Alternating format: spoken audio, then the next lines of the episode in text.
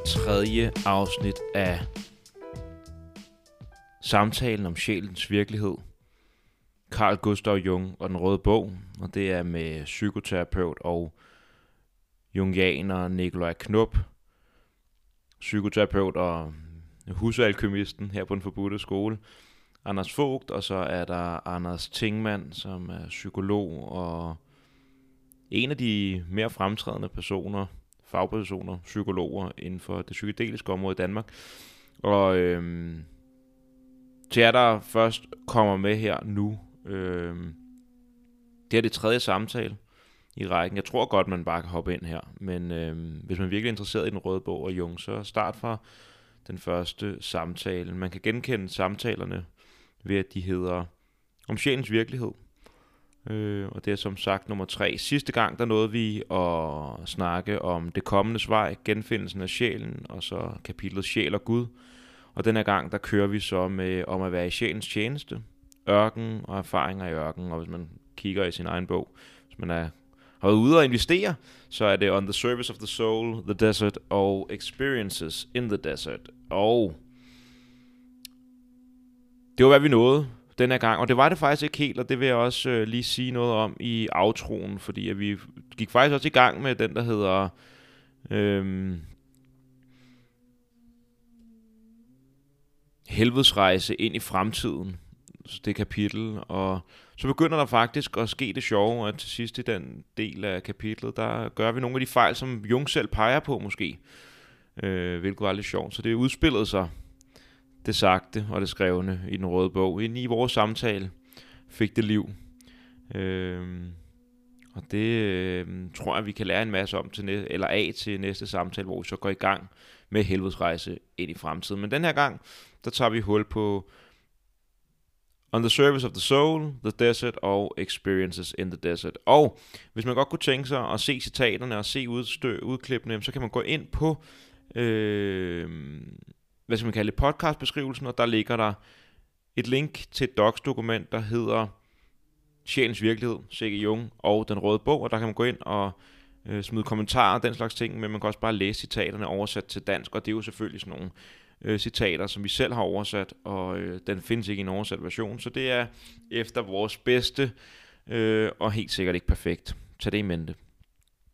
Hvis man er interesseret i nogle af vores arbejde, som er, vi arbejder alle sammen med øh, terapi i forskellige former, og så alligevel måske mere ens end forskellige, men der er lidt forskellige nuancer, og du kan vel måske, hvis det er noget, du er interesseret i, høre, hvem der er, der resonerer med dig, så gå ind på enten Nikolaj Knop, og det er nikolajknop.dk, knub.dk, det er et ord, eller så er der Anders Vogt, og det er bare vogt.dk, og Anders Tingman er anderstingman.dk i et ord. Yes. Det er så nu, at man også kan give 5 stjernevurderinger i Spotify. Det er velkomne til. Det vil være dejligt. Gå ind, like, subscribe, alt det der, øh, hvad man nu lige gør med sin podcast-app, og giv en 5 stjernevurdering. Det er øh, virkelig kærkom, der hjælper projektet her med at ryge op i rankingen. Del med venner, familie og så videre, hvis der er nogen, der kunne være interesseret i. For eksempel at lytte lidt med her om den røde bog, så gør gerne det. På sociale medier, der er det den forbudte skole. Gå ind og følg med. Og del vidt omkring. Hvis man har lyst til at bakke lidt op omkring det her projekt sådan økonomisk og bidrage til de omkostninger, der, eller ikke bidrage til omkostninger, men til at, og, og finansiere de omkostninger, som der er omkring øh, at lave podcast, så kan man gå ind på enten patreon.com forbudte skole, hvor man kan give et månedligt bidrag, ellers så har jeg lige oprettet det, der hedder tier, så man kan gå ind på øhm, øh, øh, tier.app, og der kan man smide en tier, hvis man har lyst til det. Det vil være kærkommet. Tusind tak, fordi I lytter med, og rigtig god fornøjelse med det her afsnit af vores samtale om sjælens virkelighed, Carl Gustav Jung og den røde bog. Rigtig god fornøjelse. Så langt der er så sind, sindfoldest. ja, det er jo så det. Sindfold. Ja, okay. Fuld af mening, ikke? Jo, jo, jo. jo. Og så lidt videre sind også, når vi skal til. ja, ja. det hele skal med. Nå, men så er vi jo klar igen her. Og der er faktisk, øh, der er trykket start. Okay. Så øh, Mm-hmm. Jeg synes, vi lyder meget, vi lyder, Ja. jeg tror, vi lyder meget godt alle sammen. Mm. Det er jo lidt det, er jo lidt det der med at sætte, øh, altså, at have sat mig selv. Det er også det, jeg sagde, da jeg kom ind her i dag, at jeg føler mig i dag, der er pedellen på den sorte sko, eller forbudte skole. Det rykker lidt. Der er kun én ansat her på, på skolen, og jeg er fandme ikke lydtekniker, så øh, jeg må lige bære over med mig derude. Og hvis der er nogen, der vil hjælpe, så må jeg lige sige til, øh, hvis der er nogen, der kan hjælpe med det. Men øh, vi kører igen i dag, og vi har et mega fedt materiale liggende, og meget af det. det øh, Ja, der er, meget, der er meget af det værk, så øh, vi ser, hvor langt vi når. Det har været virkelig sjovt at lave, altså bare sidst at lave det, men så også at få den feedback, der har været derude, og hvis der, vil jeg gerne sige med det samme, at hvis der er nogen, der gerne vil sende, for det er der ikke kommet, der er ikke kommet sådan nogle øh, lytterspørgsmål. Øh, men hvis der kommer nogle af dem, så altså læs med. Der er nogen, der har skrevet, at de har købt, simpelthen været ude og købe den røde bog, og det er jo sådan noget, så bliver jeg Fedt. vildt glad. Super fedt. Og vi kan vel også øh, opfordre til, at det ikke nødvendigvis bare være, behøver at være sådan spørgsmål. Det er jo ikke, fordi vi sidder kommentarer. og er sådan skolemestrene, Nej. men det kan jo netop være kommentarer mm. eller tanker, eller ting, man er blevet inspireret til, øh, tekster, man er blevet mindet om ved at lytte til, at øh, vi sidder talt. ja, det kunne være fedt. Ja. Det bliver en stor brainstorm med Ja. lytterne. Præcis. Så øhm, jeg, jeg, jeg, var, jeg er sådan lidt, om vi skal gå i gang med, øh, vi er nået til øh, kapitlet, der hedder om at være i sjælens tjeneste, on the service of the soul. Og i starten, når vi kommer i gang med det her, der er der, vi begynder at blive præsenteret for en masse menings øh, begreber. Jeg ved ikke, om vi næsten bare skal tage den på forhånd, så og snakke lidt om dem. Øh, fordi vi, på tysk der er der alt muligt. Der er ondsind og øh, varensind og ybersind, og der er sådan forskellige meningsbegreber, hvor sind er mening, men vi kører ligesom på mening og meningsløs. Altså, der, der mangler måske lidt. Jeg ved ikke, om vi kan sætte nogle ord på det. Der er nogen, der... Det tænker jeg, at du selv og Tingman jo nok kan gøre i måske de mere sådan tysk Ja, ja, øh, køndige ja. i selskabet.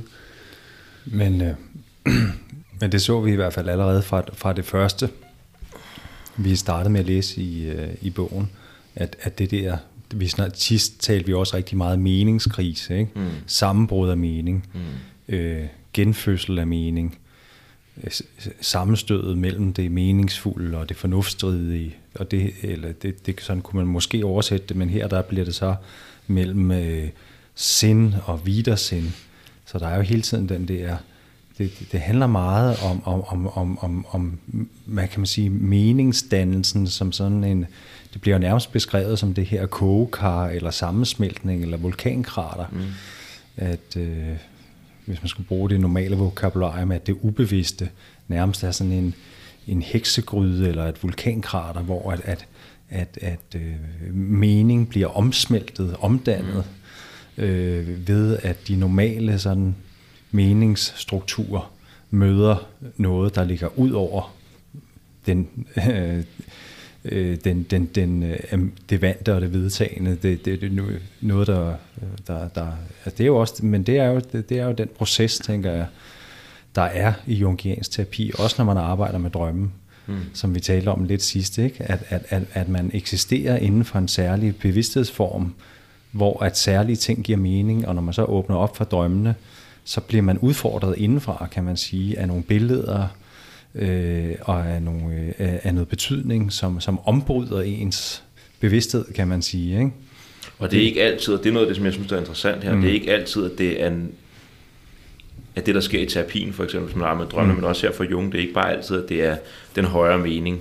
Mm. Øh, det kan også godt være, at vi først falder ned i noget, der minder om, altså han bruger, har for eksempel varensind, som. Ja. kunne være galskab eller vanvid, ikke? Ja. eller Jo. øh, sådan som ondsind, hvor det er bare noget vrøvl. Altså det Ja. føles som, at det, er det er ren vrøvl. Ja. Så, så Det, det, det kommer vi jo nemlig til, ikke? Mm. At, at det er ligesom om, der er sådan nogle, at en del af, der er jo, kører hele tiden det her spor jo mellem, at det er en kollektiv meningskrise, men det er også en personlig meningskrise. Mm. ja. Øh, og, og i den der personlige meningskrise, det er også en psykisk krise, hvor der er en følelse af sammenbrud, depression, og være på, på grænsen til galskab. Mm. Øh, men det er så der, som, som de billeder, der hedder senere, at ørken begynder at blomstre, og at, at det nye, den nye mening begynder at tage form. Mm. Øh, men der er ligesom alle de her, der er ligesom alle de her stadier af krise og desperation, han skal igennem først, ikke? hvor der er et meningssammenbrud, før at, at, at en ny mening begynder at opstå. Ja.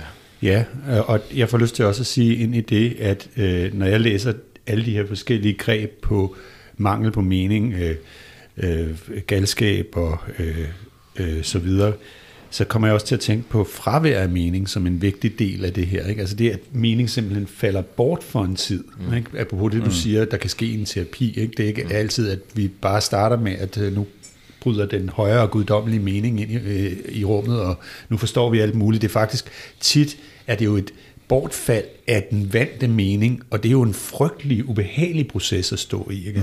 Mm. En meget ubehagelig bevægelse, at det, jeg troede var sandt, kan jeg mærke ikke var sandt, mm. eller ikke er sandt alligevel. Mm. Så, ja. det, er jo, det er lige før, at der er sådan en fornemmelse af, at øh, hvis man for eksempel hvis man bruger terapien eller Jung her, som kommer og føler, at han har indtil for ganske nylig havde skide godt styr på det hele. Ikke? Ja. Øh, altså det, der er sådan en nedsmeltning, et sammenbrud, hvor det, der før lød som meningsfuldt, det bliver til ren. Øh, mm altså ondsind. Det bliver til ren røv. Jeg står og ja. røvler der af. Det giver ingen mening. Altså, det giver ingen mening. Og, og også at, øh, ja netop så Anders siger, at meningen falder væk. Ikke? Altså det kan man sige, det er jo en form for depressiv tilstand. Ja. En form for negredo-tilstand i alkemiens sprog, kan man sige. Ikke? Altså hvor ingenting giver mening. Øh, så skal man ligesom helt ned på bunden, og så begynder der måske at ske noget nyt. Og, og, og så kan sige, den blive til en... Undskyld, ja. Det, der, siger jeg bare, at, at der er det jo vigtigt at kunne omfavne det i terapirummet, ikke? Altså, at man ikke hele tiden går efter at finde mening, ja, altså, fordi præcis. der er meget terapi, som der handler om, om, hvordan kan vi finde mening, og hvordan kan vi komme videre, og hvordan, altså, ja. så der er det virkelig sådan med at kunne omfavne det meningsløse, ja. og, og være i det meningsløse sammen. Ikke? Og, og rumme, at vi her har vi sådan en kedel, eller en øh, kolbe, som er fyldt af masser af konfuser, ikke? Det er, det er, det er ikke, det giver ikke mening, og vi kan ikke se mønstrene i det endnu, men vi kan rumme det, fordi ja. så er det jo, apropos at vi kommer til at snakke om ørkenen her, ikke? Altså at, så, kan det, så kan det også blive til en anden slags meningsfravær, som måske er mere som et open space, hvor billederne kan begynde at komme ind, som ja, vi ser her senere. Vi snakkede om sidst, at der er den her dialektik nærmest mellem det meningsfulde eller, og, og, og det meningsløse, Mm-hmm. Og det er også noget af det, når man sådan skal omfavne meningsløsheden, eller det absurde, eller hvad det kan være i terapien, at det netop er, at der faktisk er en, en, en højere eller dybere mening, som man så kan pege hen mod, at det, det er faktisk lige præcis, det er her, vi skal være nu, og så skal vi ligesom prøve at, at få kommunikationen øh, mm. rettet den vej på igen på et tidspunkt, men nu er vi i absurditet og meningsløshed, og det har en mening, det er, det er også, altså, det er også, det har også en mening.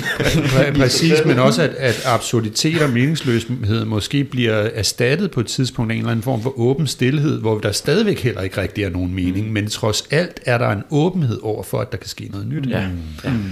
Og det er det, altså med kirkegård, man kunne sige, at det kræver et spring i virkeligheden ja. fra at gå til, fra det etiske til det religiøse, at mm det er en, en slags trospring, der skal til for, at man mm. tør kaste sig ud i der, hvor at det er absurd, og det er paradoxalt. Og det synes jeg også, der er i det der med at lære folk og læne sig ind i det med drømmene. Ja. ja.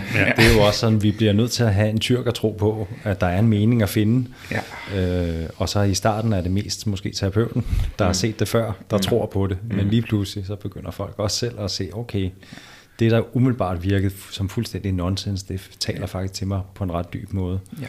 Og så synes jeg, det er sjovt, at, at, at uh, nogle af de tilstande, Jung kommer igennem her, i hans personlige meningskrise, meningssammenbrud, altså man kunne godt psykopatologisk kunne man beskrive det som om, nu har han depression, nu har han angst, nu, er han, nu, er han, nu har han psykose eller grænsepsykose. Han er igennem det hele. ja.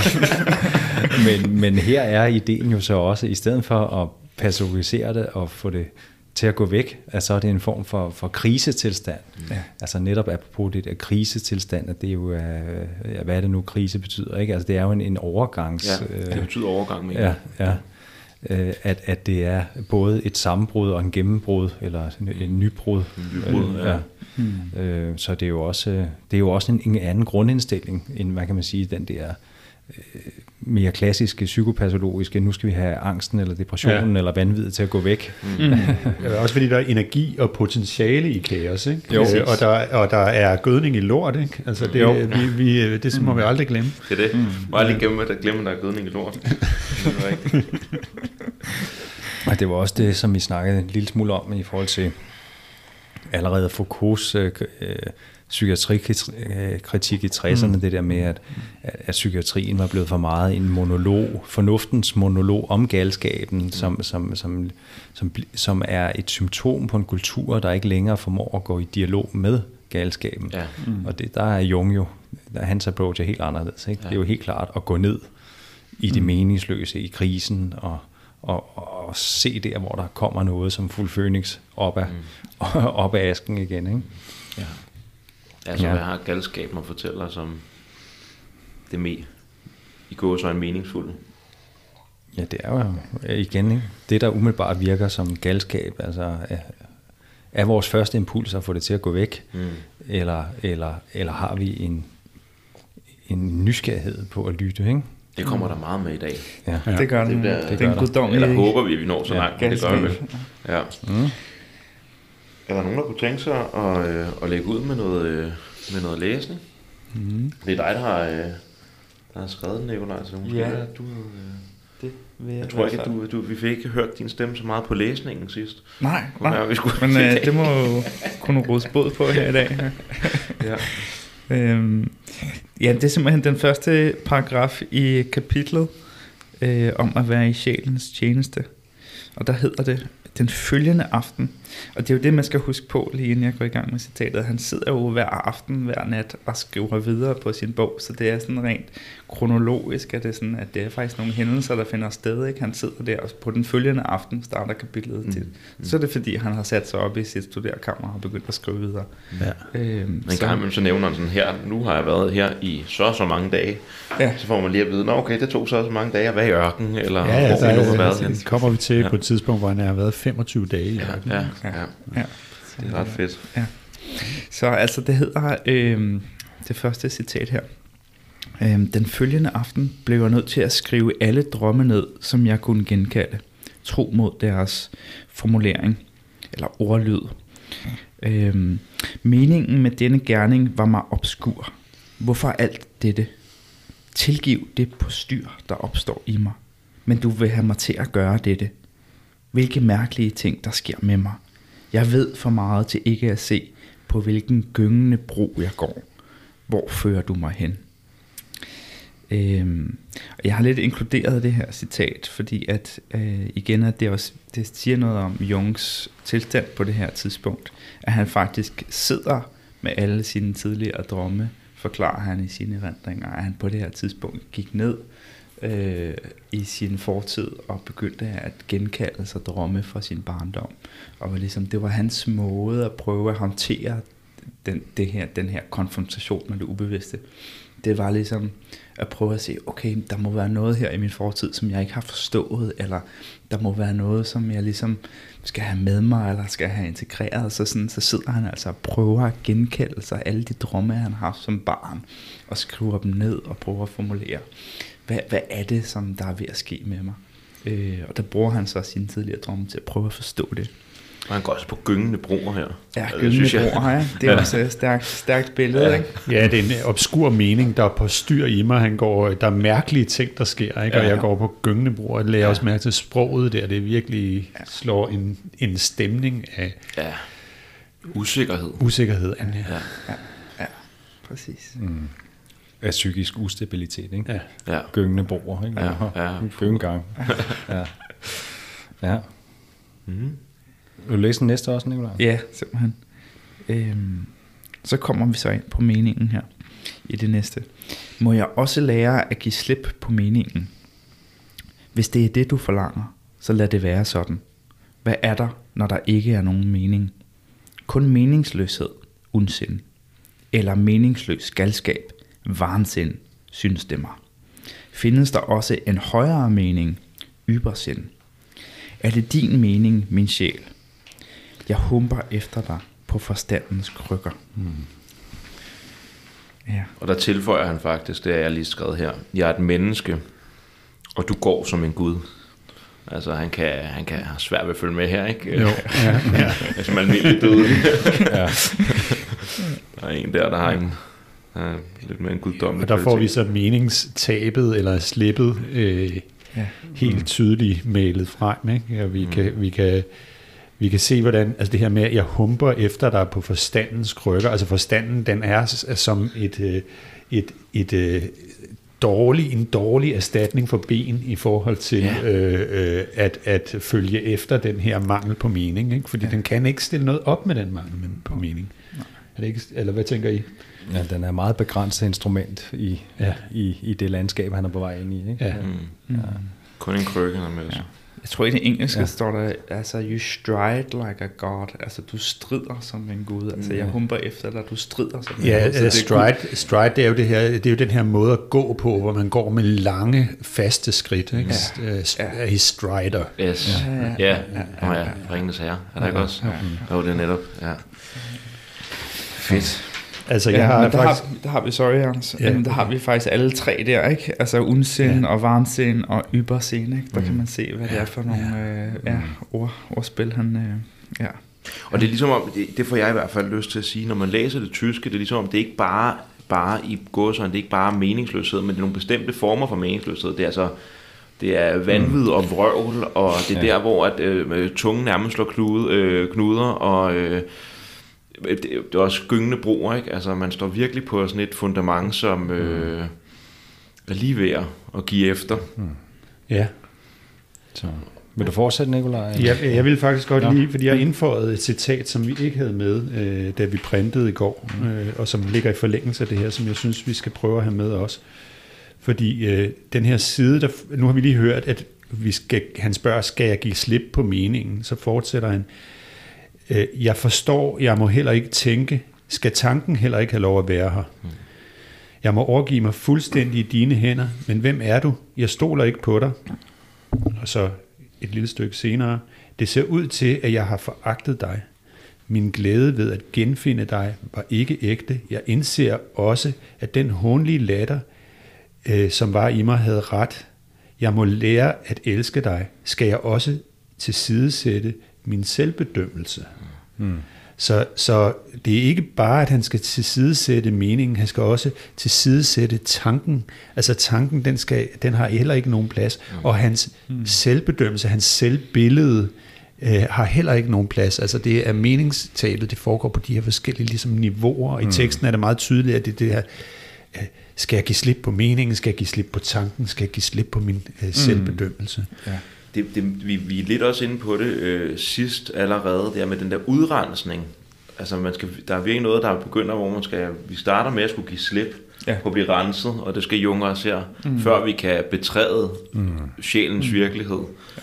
Det er også det, som man ser for eksempel med psykedelika, men især også med, når man har for, øh, klienter, der arbejder med drømme. Altså øh, i starten, der er der den der, hvad fa- altså fordi det er så... Øh, det, er, det, er en, det er en mærkelig ny verden. Altså, mm. Det er virkelig en mærkelig ny verden, mm, hvor man det, kun har krykker at gå med. Det er en anden form for logik, en anden form for tænkning. Fuldstændig. Ja. Og det noget, som jeg synes, der er sjovt i den øh, sammenhæng, det er det der i starten, øh, som når, når man har, har klienter, så er der sådan en... Øh, der, der slår tungen nærmest knuder, og det er vrøvl. Altså, de, man kan næsten mærke det på dem, at det her, det, er jo, det giver mening på et eller andet plan, men det er jo vrøvleri fra øh, sådan en almindelig øh, dags, hverdags, moderne bevidsthed. Og så lige pludselig, har jeg i hvert fald lagt mærke til, så skifter sproget. Så har lige så kommer der øh, kommer den samme person ind, og så snakker de øh, med et helt, ny, et helt nyt sprog. Fordi lige pludselig så er der den der udrentelse er fundet sted, og så er vi faldet ned i en eller anden ny måde at tale på, mm, ja. øh, hvor vrøvlen lige pludselig bliver meningsfuld. Ja. Mm. Øhm.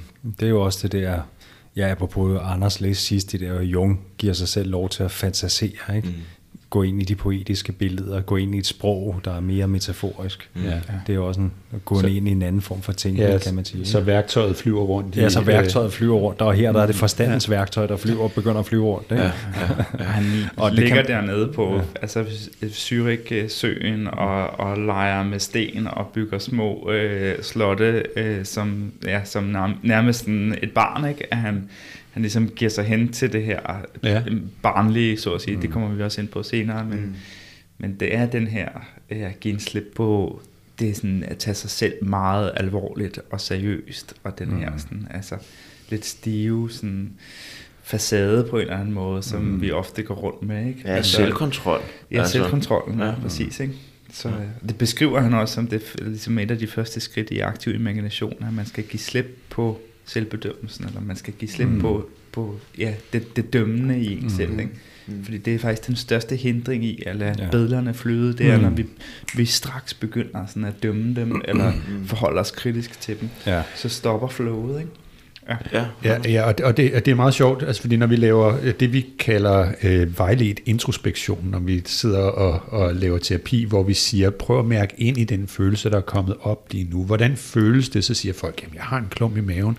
Og så spørger man dem, okay, hvordan, hvilken form har den klump? Så siger de, nej, det ved jeg ikke rigtigt. Altså det føles lidt som altså en kugle, måske en tennisbold. Okay, så kan jeg finde på at spørge, hvilken farve har det? Og lige der, der sker det næsten altid i begyndelsen, nogenlunde sådan her. Ja, altså, ja, nu skulle jeg til at sige, at den var lilla, men ja. det er nok bare noget, jeg tænker, og, ja, øh, og, øh, og, og, og, og den slår aldrig fejl, altså, at det er, de, man har en intuitiv fornemmelse, men så snart man siger det første gang i en terapilokale, så siger man, det er jo bare min tanke. Det er den her selvbedømmelse, der går ind, ikke? som er kri- selvkritikken, der ikke vil tro mm. på intuitionen, mm.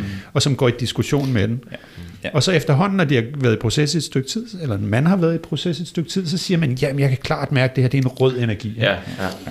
Sådan. Så er der tillid til det ja. der nye sprog. Ja. ja til det mere ukontrolleret. Og det minder mig også faktisk lidt om altså, andre former for kreative processer, ikke? Altså laver i, i organisationssammenhæng, nu skal vi lave en brainstorm, mm. der siger man også, nu, nu laver vi først en brainstorm, alle idéer er okay, så evaluerer vi det bagefter. Ja. Ikke? Ja. så det er jo noget med, det er nogle generelle principper omkring at tip, slippe den kreative tænkning, øh, indskydelserne, intuitionen fri, kan man sige. Ikke? Mm. Og Jung gør jo også det der med, at han på en måde slipper den der kreativitet og, og intuition refleksion fri, og så bagefter kommer refleksionerne over, hvad han har set, hvad han har oplevet. Præcis. Først slipper han, og så reflekterer han og samler op bagefter, eller prøver at skabe mening. Ikke? Altså, det er noget med, når man skal ind i sådan en aktiv imagination, det er måske også meget sjovt at snakke om det ja. en gang med, der er den med den der, have den der ikke-dømmende, åbne bevidsthed. Præcis. Øh, en, af, en, der også har været podcasten, en der hedder Lasse Bjerg som er sådan en meditationsfætter, han snakker meget om øh, en modtagende Altså det ene det er en fokuseret, undersøgende bevidsthed, og så er der den modtagende, åbne bevidsthed. Mm. Det er virkelig noget med sådan at have en modtagende, åben bevidsthed, der ikke dømmer. Og så er den der øh, netop rationalisering omkring, hvad er det for nogle billeder, jeg har været i kontakt med, kan vi tage efterfølgende. Mm. Men nu, der mm. lader vi bare, øh, åbner vi for kilden af det ubevidste, mm. og så lader vi det flyde ind. Ja. Mm. Jo, man siger, det er den mm. bevidsthedsform, som vi er blevet fremmedgjort lidt fra i Vesten, ikke? Altså, fordi vi har trænet så meget i det rationelle og det kritiske og det logiske. Mm. Ikke? Så der er en hel halvdel der af tænkningen, som, mm. ja, som vi mere eller mindre er ude af kontakt med mange af os. Ikke? Jo, jo, han bruger også øh, øh det der med øh, hvad hedder det, målrettet tænkning ja. og, og ikke målrettet tænkning, ja. Ikke? Ja. som han også har fra William James. Præcis. Men, altså netop hvor at mm. fantasiens frie spil mm. er, en, er en ikke målrettet tænkning. Mm. Præcis. Mm. Det er faktisk allerede i, i, i uh, symbolets transformationer, forvandlingens symboler, ja. at han skældner mellem de ja. der to former mm. for tænkning. Ikke? Lige præcis. Ja. Så, ja. Mm. Det er. Godt. Skal vi have lidt mere? Ja, lad os det. Den kan jeg tage. Hvor hård er skæbnen ikke? Hvis du tager et skridt hen imod din sjæl, der vil du som den første miste meningen, som det første miste meningen. Du vil tænke, at du er sunket ned i meningsløshed, end der sindlose, ned i den uendelige uorden, og du vil have ret. Intet kan skåne dig fra uorden og meningsløshed, da de er den anden side af verden. Mm-hmm. Altså apropos mm. den rationelle verden, der er ovenpå. Han er, han er sunket mm. ned i noget andet nu. Mm. Skal jeg, skal jeg ikke lige læse en hak mere? Jo, det tænkte jeg også. Øh, uorden og meningsløshed er moderen til orden og mening. Orden og mening er noget, der er blevet til, og som ikke længere er i tilblivelse. Du åbner porten til sjælen for at lade den mørke flod af kaos flyde ind i din orden og mening. Hvis du virer det ordnede til kaoset, producerer du det guddommelige barn, den højere mening, hinsides mening og meningsløshed. Du er bange for at åbne døren, jeg var også bange, eftersom vi har glemt, at Gud er frygtelig. Kristus lærte, Gud er kærlighed, men du skal vide, at kærlighed også er frygtelig. Du frygter dybet, du burde være forfærdet, for vejen til det, der skal komme, går på tværs af det. Du skal modstå fristelsen af frygt og tvivl, og sørge for, øh, øh, og det her, den er lidt svær, den oversættelse her. Øh, ja, okay. Øh, ja, skal, ja, skal vi stoppe der? Mm. Ja. Mm. Mm. Der, vi, altså, der har vi også at gøre med frygten som en anden form mm. for, kan man sige, noget, noget der skal overkommes ud over den her kritiske, selvbedømmende øh, ja, instans i os, så, øh, så møder vi jo også tit en masse frygt og en masse angst, når vi skal kaste os ned i det her hav af, ja, af billeder og i det meningsløse. Ikke? Mm. Der, der, er jo, der er jo tit en masse angst forbundet med det, øh, som, som Jung også oplever øh, her i begyndelsen af bogen særligt, hvor han sidder der i sit studerkammer og, og frygter, at han er ved at blive, blive gal, ikke? Mm. Øh, og så lader han sig falde, men, men jeg, jeg tror, det er vigtigt at, sådan at, at pointere det her med, der, der er angst, og der er frygt forbundet ja. med det her. Ja. Og angsten som sådan er ikke så meget behandlet af Jung direkte, altså øh, hvor at i eksistentialismen for eksempel er angsten jo et totalt grundtema, ikke? Mm. Altså, men det, det er sjovt, det spiller ikke så stor en rolle i Jungs andre værker. Men det virker ja. som om, altså her senere, jeg ved ikke, hvad vi gør med det citat der, mm. men det virker som senere, det kommer vi også ind på, at det bare virker som, det er sådan et onde, altså et nødvendigt onde. Selvfølgelig skal du være bange, ellers er der ikke noget på spil. Sådan noget af den stil, ja. der sagt. Ja. Altså jeg tror måske, der er noget at hente også i den helt aller, allerførste sætning i det, som Anders læste her. Ikke? Øh, fordi uorden og meningsløshed er øh, moderen til orden og mening. Orden og mening er noget, der er blevet til, og som ikke længere er i tilblivelse. Der mm. tænker jeg i hvert fald det der med at være i tilblivelse. Verden som noget, som er i tilblivelse hele tiden, kommer jeg til at tænke på. Ikke? Mm. Øh, øh, sådan en, en, øh, en, hvad hedder det i buddhistisk øh, øh, forstand, altså sådan en, en endless causality, impermanence, mm. lige præcis. Ikke? Øh, så, så, så det at øh, orden og mening er noget, der er blevet til, selv det er faldet til ro, det er ordentligt, Øh, noget, der er fastlagt, noget, der er slået fast, noget, der er bestemt, som jo også betyder at være, øh, at være, at være fastsat. Ikke? Mm. Øhm, så i modsætning til, til det, som er åbent og flydende og i proces. Mm. Så der, det, det, det, det synes jeg er sindssygt interessant, fordi man fornemmer det her med mening som en eller anden form for et forsøg på at lukke processen. Ikke? Ja. Altså apropos mm. noget, som du og jeg har talt om mm. nogle gange, uh, Alexander, det her med at være åben mm. og være lukket. Ikke? Vi har brug for at åbne et rum, hvor mm. udviklingen kan ske, og så har vi brug for at lukke ned, for ligesom at fastholde et eller andet om, mm. hvor er vi. Uh, mening, bestemthed, uh, fast, uh, stedslighed i virkeligheden. Ikke? Mm. Jeg kommer også til at tænke på, at at nogle af de teorier, der jo også er populære i øjeblikket i, i forhold til den psykedeliske forskning, er jo også det der med hjernen som en øh, sådan forudsigelsessystem. Ikke? At, at, at, at Ja, det er jo meget basic øh, idé, som der findes mange varianter af, men altså det der med, at vi hele tiden lever inden for en forståelseshorisont, som passer godt nok mm. til verden, men den, men den lader rigtig mange ting ude. Mm. Og så når den, den hvad kan jeg sige, meningsstruktur og den forståelseshorisont på en eller anden måde ikke længere øh, er, er, er adekvat nok. Altså vi oplever aldrig virkelig den virkelige virkelighed, eller, eller, eller der er altid, den, den virkelighed vi oplever er altid meget, meget selektiv, mm. og, men den kan være adaptiv øh, for så vidt, at den, den, den passer mm. øh, i en vis grad, men mm. så lige pludselig at den, kan, passer den ikke længere, mm. og så bliver den nødt til at dø i den meningsstruktur. Mm. Øh, så, så der er jo også, det hører jeg i det, øh, netop det der med, at det ikke er en tænkning, der fokuserer på, på meningsløshed og, og, og, og galskab som, som sygdomssymptomer, men, men at det der med psykiske kriser er bare en del af det, af det menneskelige liv, mm. fordi at vi, vi, vi lever hele tiden inden for nogle meningsstrukturer, som har brug for at blive opdateret, som har brug for at bryde sammen og blive genskabt hele tiden. Ja, nu siger du genskabt. Det er mm. ligesom om, at når du snakker om proces, at det der med, at, at, at, at vrøvl og vanvid og meningsløshed, det er faktisk stadig en del af meningsskabelsen, det at skabe ja. mening, at det er ja. en del af det. Ja. Fuldstændig, mm. altså, så der, der, der er meningen som sådan en, øh, næsten en koaguleret øh, ting, ja. som, som, som kommer ud af en meningsskabelse, men, men meningsskabelsen, det er den der levende proces, som måske også i, i terapien er det, som vi faktisk hellere vil have fat i. Vi vil have fat i meningsskabelsesprocessen, ja. og ikke mening og vrøvl, mm. men, men, men mere den der mm. ja, ja, åbne ja, proces. Ja, og, og er det så det, der bliver talt om? Fordi det sidder jeg lidt, lidt og spekulerer på, det her med, hvis du gifter det ordnet med kaos, så skaber du det guddommelige barn, den højere mening, hinsides mening og meningsløshed. Det, mm. det er det, jeg er hører. Det, det er det, vi ja. taler om. Det er, det, ja. det, det er den proces, den, den skab, den egentlig den meningsskabelsesproces, som ligger mellem de to. Mm. Ja, præcis. Måde, der er en slags bryllup, kan man ja, sige, ja. der finder sted der. Ikke? Altså, du virer det.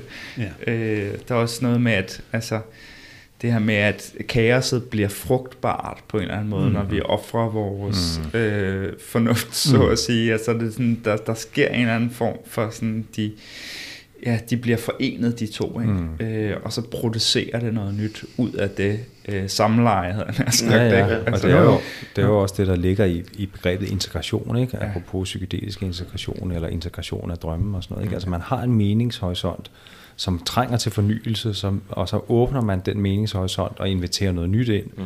og så skal der ske en eller anden form for forening mm. af den gamle meningsstruktur og det her fremmede element, som vi har lukket ind. Ja.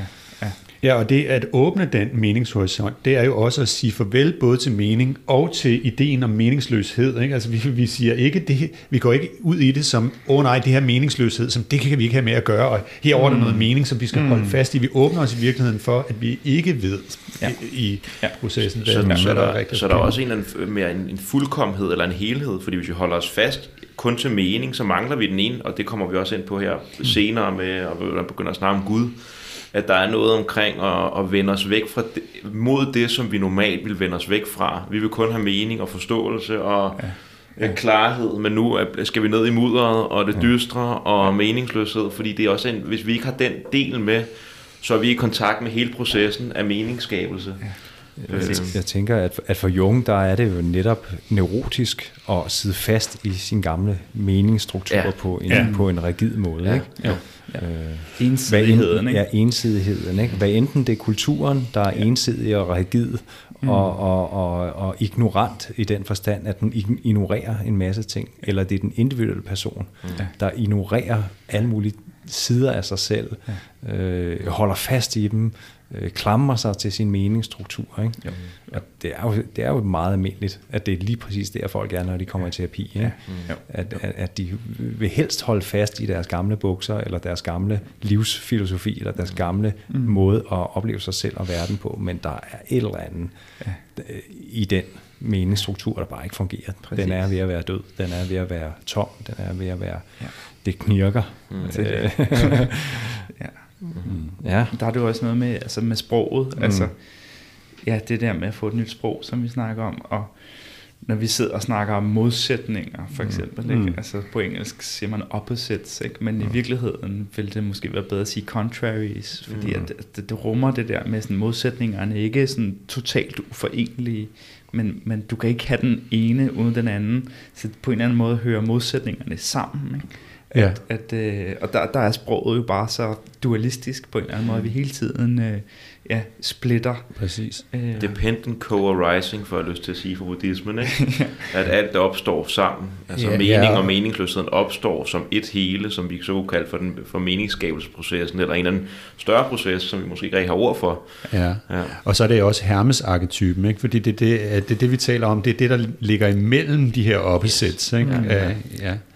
Og så øh, nu kan jeg høre, at vi kommer også til at sidde og snakke en del om psykoterapi, og det er måske også meget sigende, fordi at afsnittet hedder at være sjælens tjeneste. Ja. Og det er måske netop om, altså at være sjælens tjeneste er jo netop måske psykoterapi, ikke? Mm. Fordi det der terapibegreb betyder jo ikke behandling, det betyder jo at, ja, netop at være til tjeneste og ja. lytte til sjælen. Ja. Nær omsorg for, ikke? Ja. eller sådan noget. Ja, ja altså, det, man, i hvert fald ligesom man siger, at man kan Altså der er jo, grækerne har et begreb, øh, hvor at det også er, øh, altså der er både psykoterapien, men der er også øh, terapien af, af guden. Mm.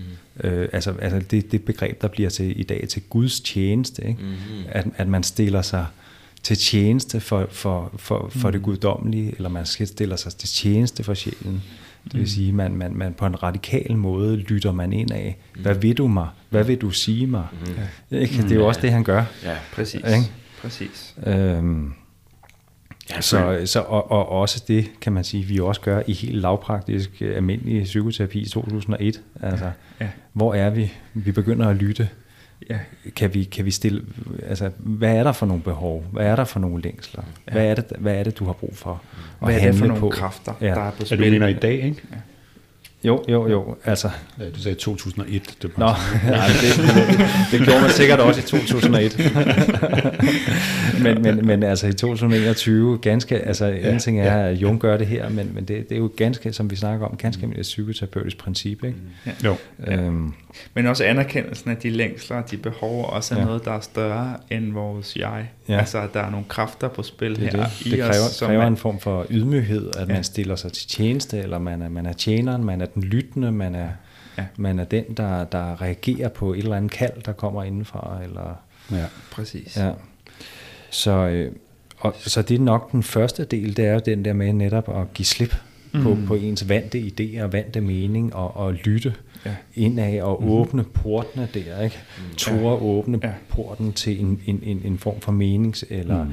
noget, der umiddelbart forekommer meningsløst, men, og, eller galt, eller, men, men, øh, men som udfordrer ens meningsstruktur. Det er ligesom mm. første trin måske, af, af, af det der med at være i øh, hvad hedder det, sjælens tjeneste.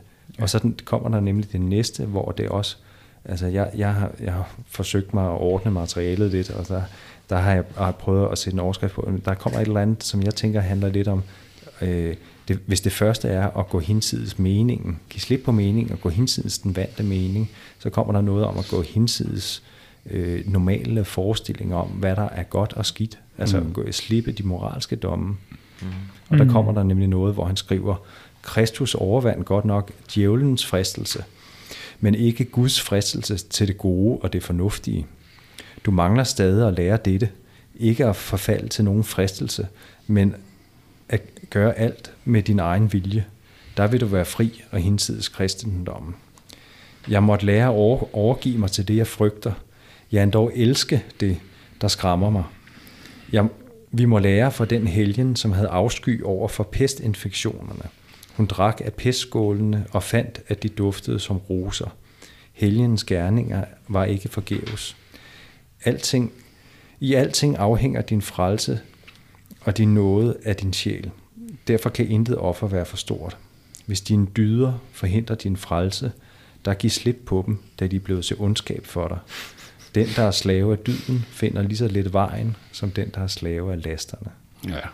Jeg, jeg får simpelthen lige lyst til at lige fortælle en lille bitte bid af en drøm, jeg havde i forgårs. Ja. Jeg, var, jeg, jeg gamblede, og jeg var fandme meget mod at skulle gamble i den drøm der. Altså, der sad sådan en, en rundkreds, og det man skulle gamble, var, at man skulle tage et stykke af sig selv, man havde kært, og smide ind. Og sådan, nej, jeg gambler ikke, man. Det er kun absurde mennesker, der gambler, eller sådan, du ved. Det, det gør jeg ikke. Og så gambler jeg, så vinder jeg. Og så vinder jeg, altså, udvidelse af mig selv. Mm. Så, øh, så det var bare, det var, det var ret sjovt. Der er noget med det der ja, ikke at være så dydsfuld, sådan, så man ikke tør at gå ud i det ukendte, ja. eller ja. det vi ikke kender til. Og, ja. Ja.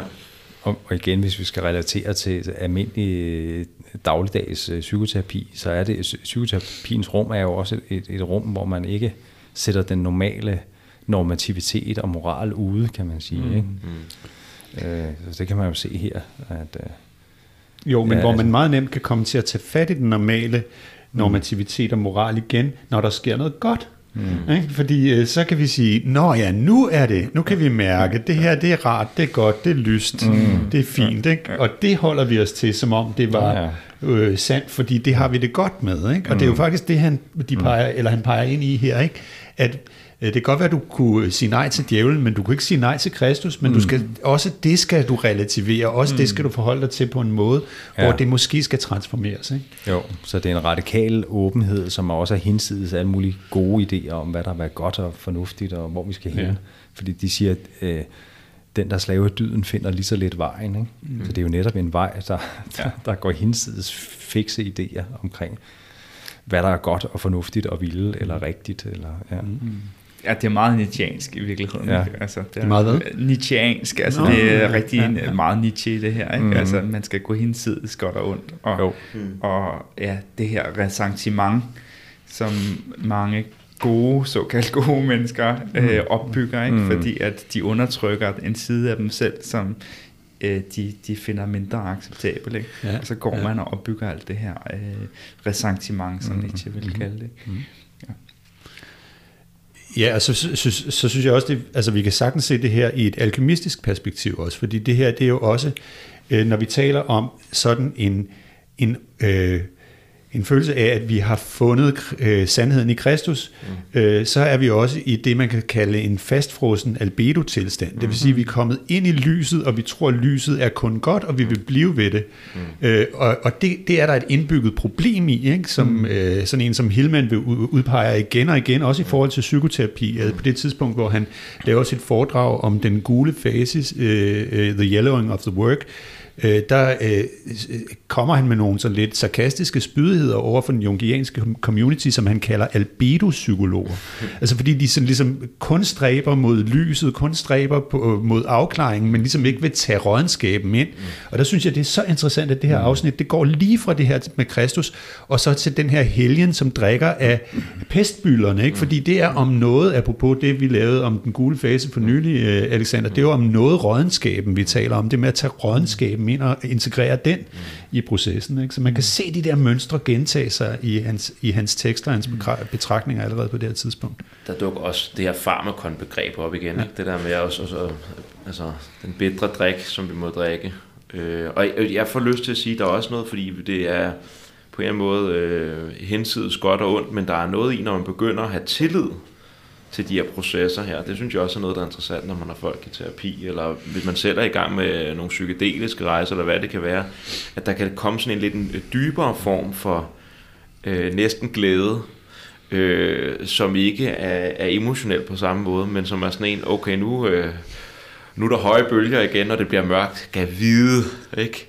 Kan vide, hvad det bringer øh, for sådan et dybere plan. Det kender jeg i hvert fald selv, at der ikke er den der total panikangst mere, Øh, på et plan er der, men på et andet plan er der også en lidt en, en, en anden, fordi den der på hensides. Mm. Det, men det kan også en... være virkelig skræmmende, ikke? Altså nu sidder du og taler sådan lidt som sådan en spirituel adventure sport fyr, ikke? Jo. Som uh, bare kaster Nå, sig ud i det ene eventyr efter det andet, det, det, det, det, det er jo nogle voldsomme ting. Ja. 100 procent, men der er et eller andet, jo mere til, det tror jeg også, I oplever vel, når I har folk i terapi, mm. at når man har gået i terapi i et år, så det, der før for et år siden ville have rystet ens grundvold, der er der måske også en nysgerrighed nu. Jeg glæder mig til at komme ind til, ja. til den her session her, fordi hvad man der gemmer, jeg ved, det bliver hårdt, men på den anden side, der er nok... Men jeg kan også mærke, det er vigtigt. Mm. Ja, ja, lige præcis den der, fuck, så er der noget at arbejde med, mand. Så er der noget at arbejde med. Ja, ja. ja. Jeg, jeg, jeg havde øh, en klient for nylig, der sam, sammenlignet det med at komme til terapi med uh, hans vinterbadning. Mm. Det der med, uha, at gå ned i det der element. Fuldstændig. yes. det, det, havde, det var, der var ubehag, men hold kæft, var godt bagefter. Mm. Mm. Ja. ja. Så, ja. Der kan man virkelig mærke den der farmakonting der, ikke? at det er noget, der er godt for en, men det smager sgu ikke så godt altid. Nej, altså, fy for er, det, er det en trylledrik, eller er det en gift? Ikke? Ja, det er det. Ja. det, er det.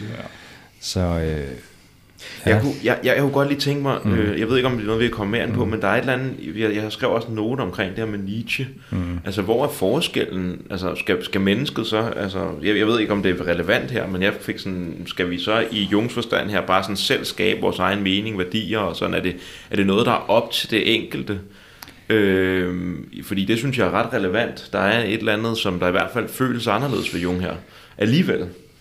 Det er et virkelig godt spørgsmål, Alexander, ja. synes jeg. Fordi ja. altså, Zarathustra er jo altså, en af de, altså, et af de værker, han refererer mest til mm. Jung overhovedet.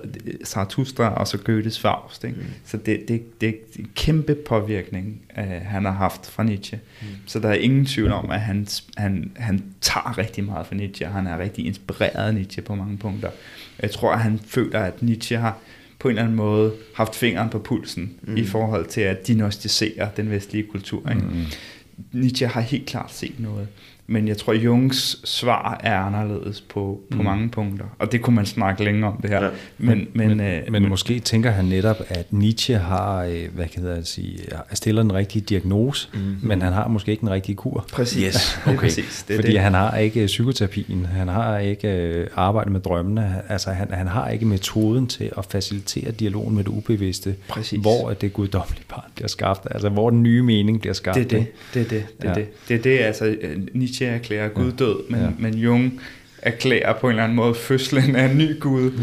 i ens indre, ikke? Ja. Altså, så, så det er det at gøre og, sin og, eget indre svangert med den nye Gud. Det, yes. det, vil, det vil være Jungs kur, ikke? Mm. Og, og der er det at sige igen, ja, det er måske en mening, der kommer ud af en selv, men, men det er ikke en selv, der skaber den eller Nej, laver den. Præcis. Nej, den, den kommer yes. et dybere sted fra. Nej, og det, altså, der er måske også noget, og det ved jeg ikke, det, jeg er ikke så Nietzsche-kyndig som I er, men, men jeg får en fornemmelse af med Jung, at, at en, en væsentlig ting er, at det handler jo ikke bare om at slippe skyggen løs, det handler om at integrere skyggen med lyset.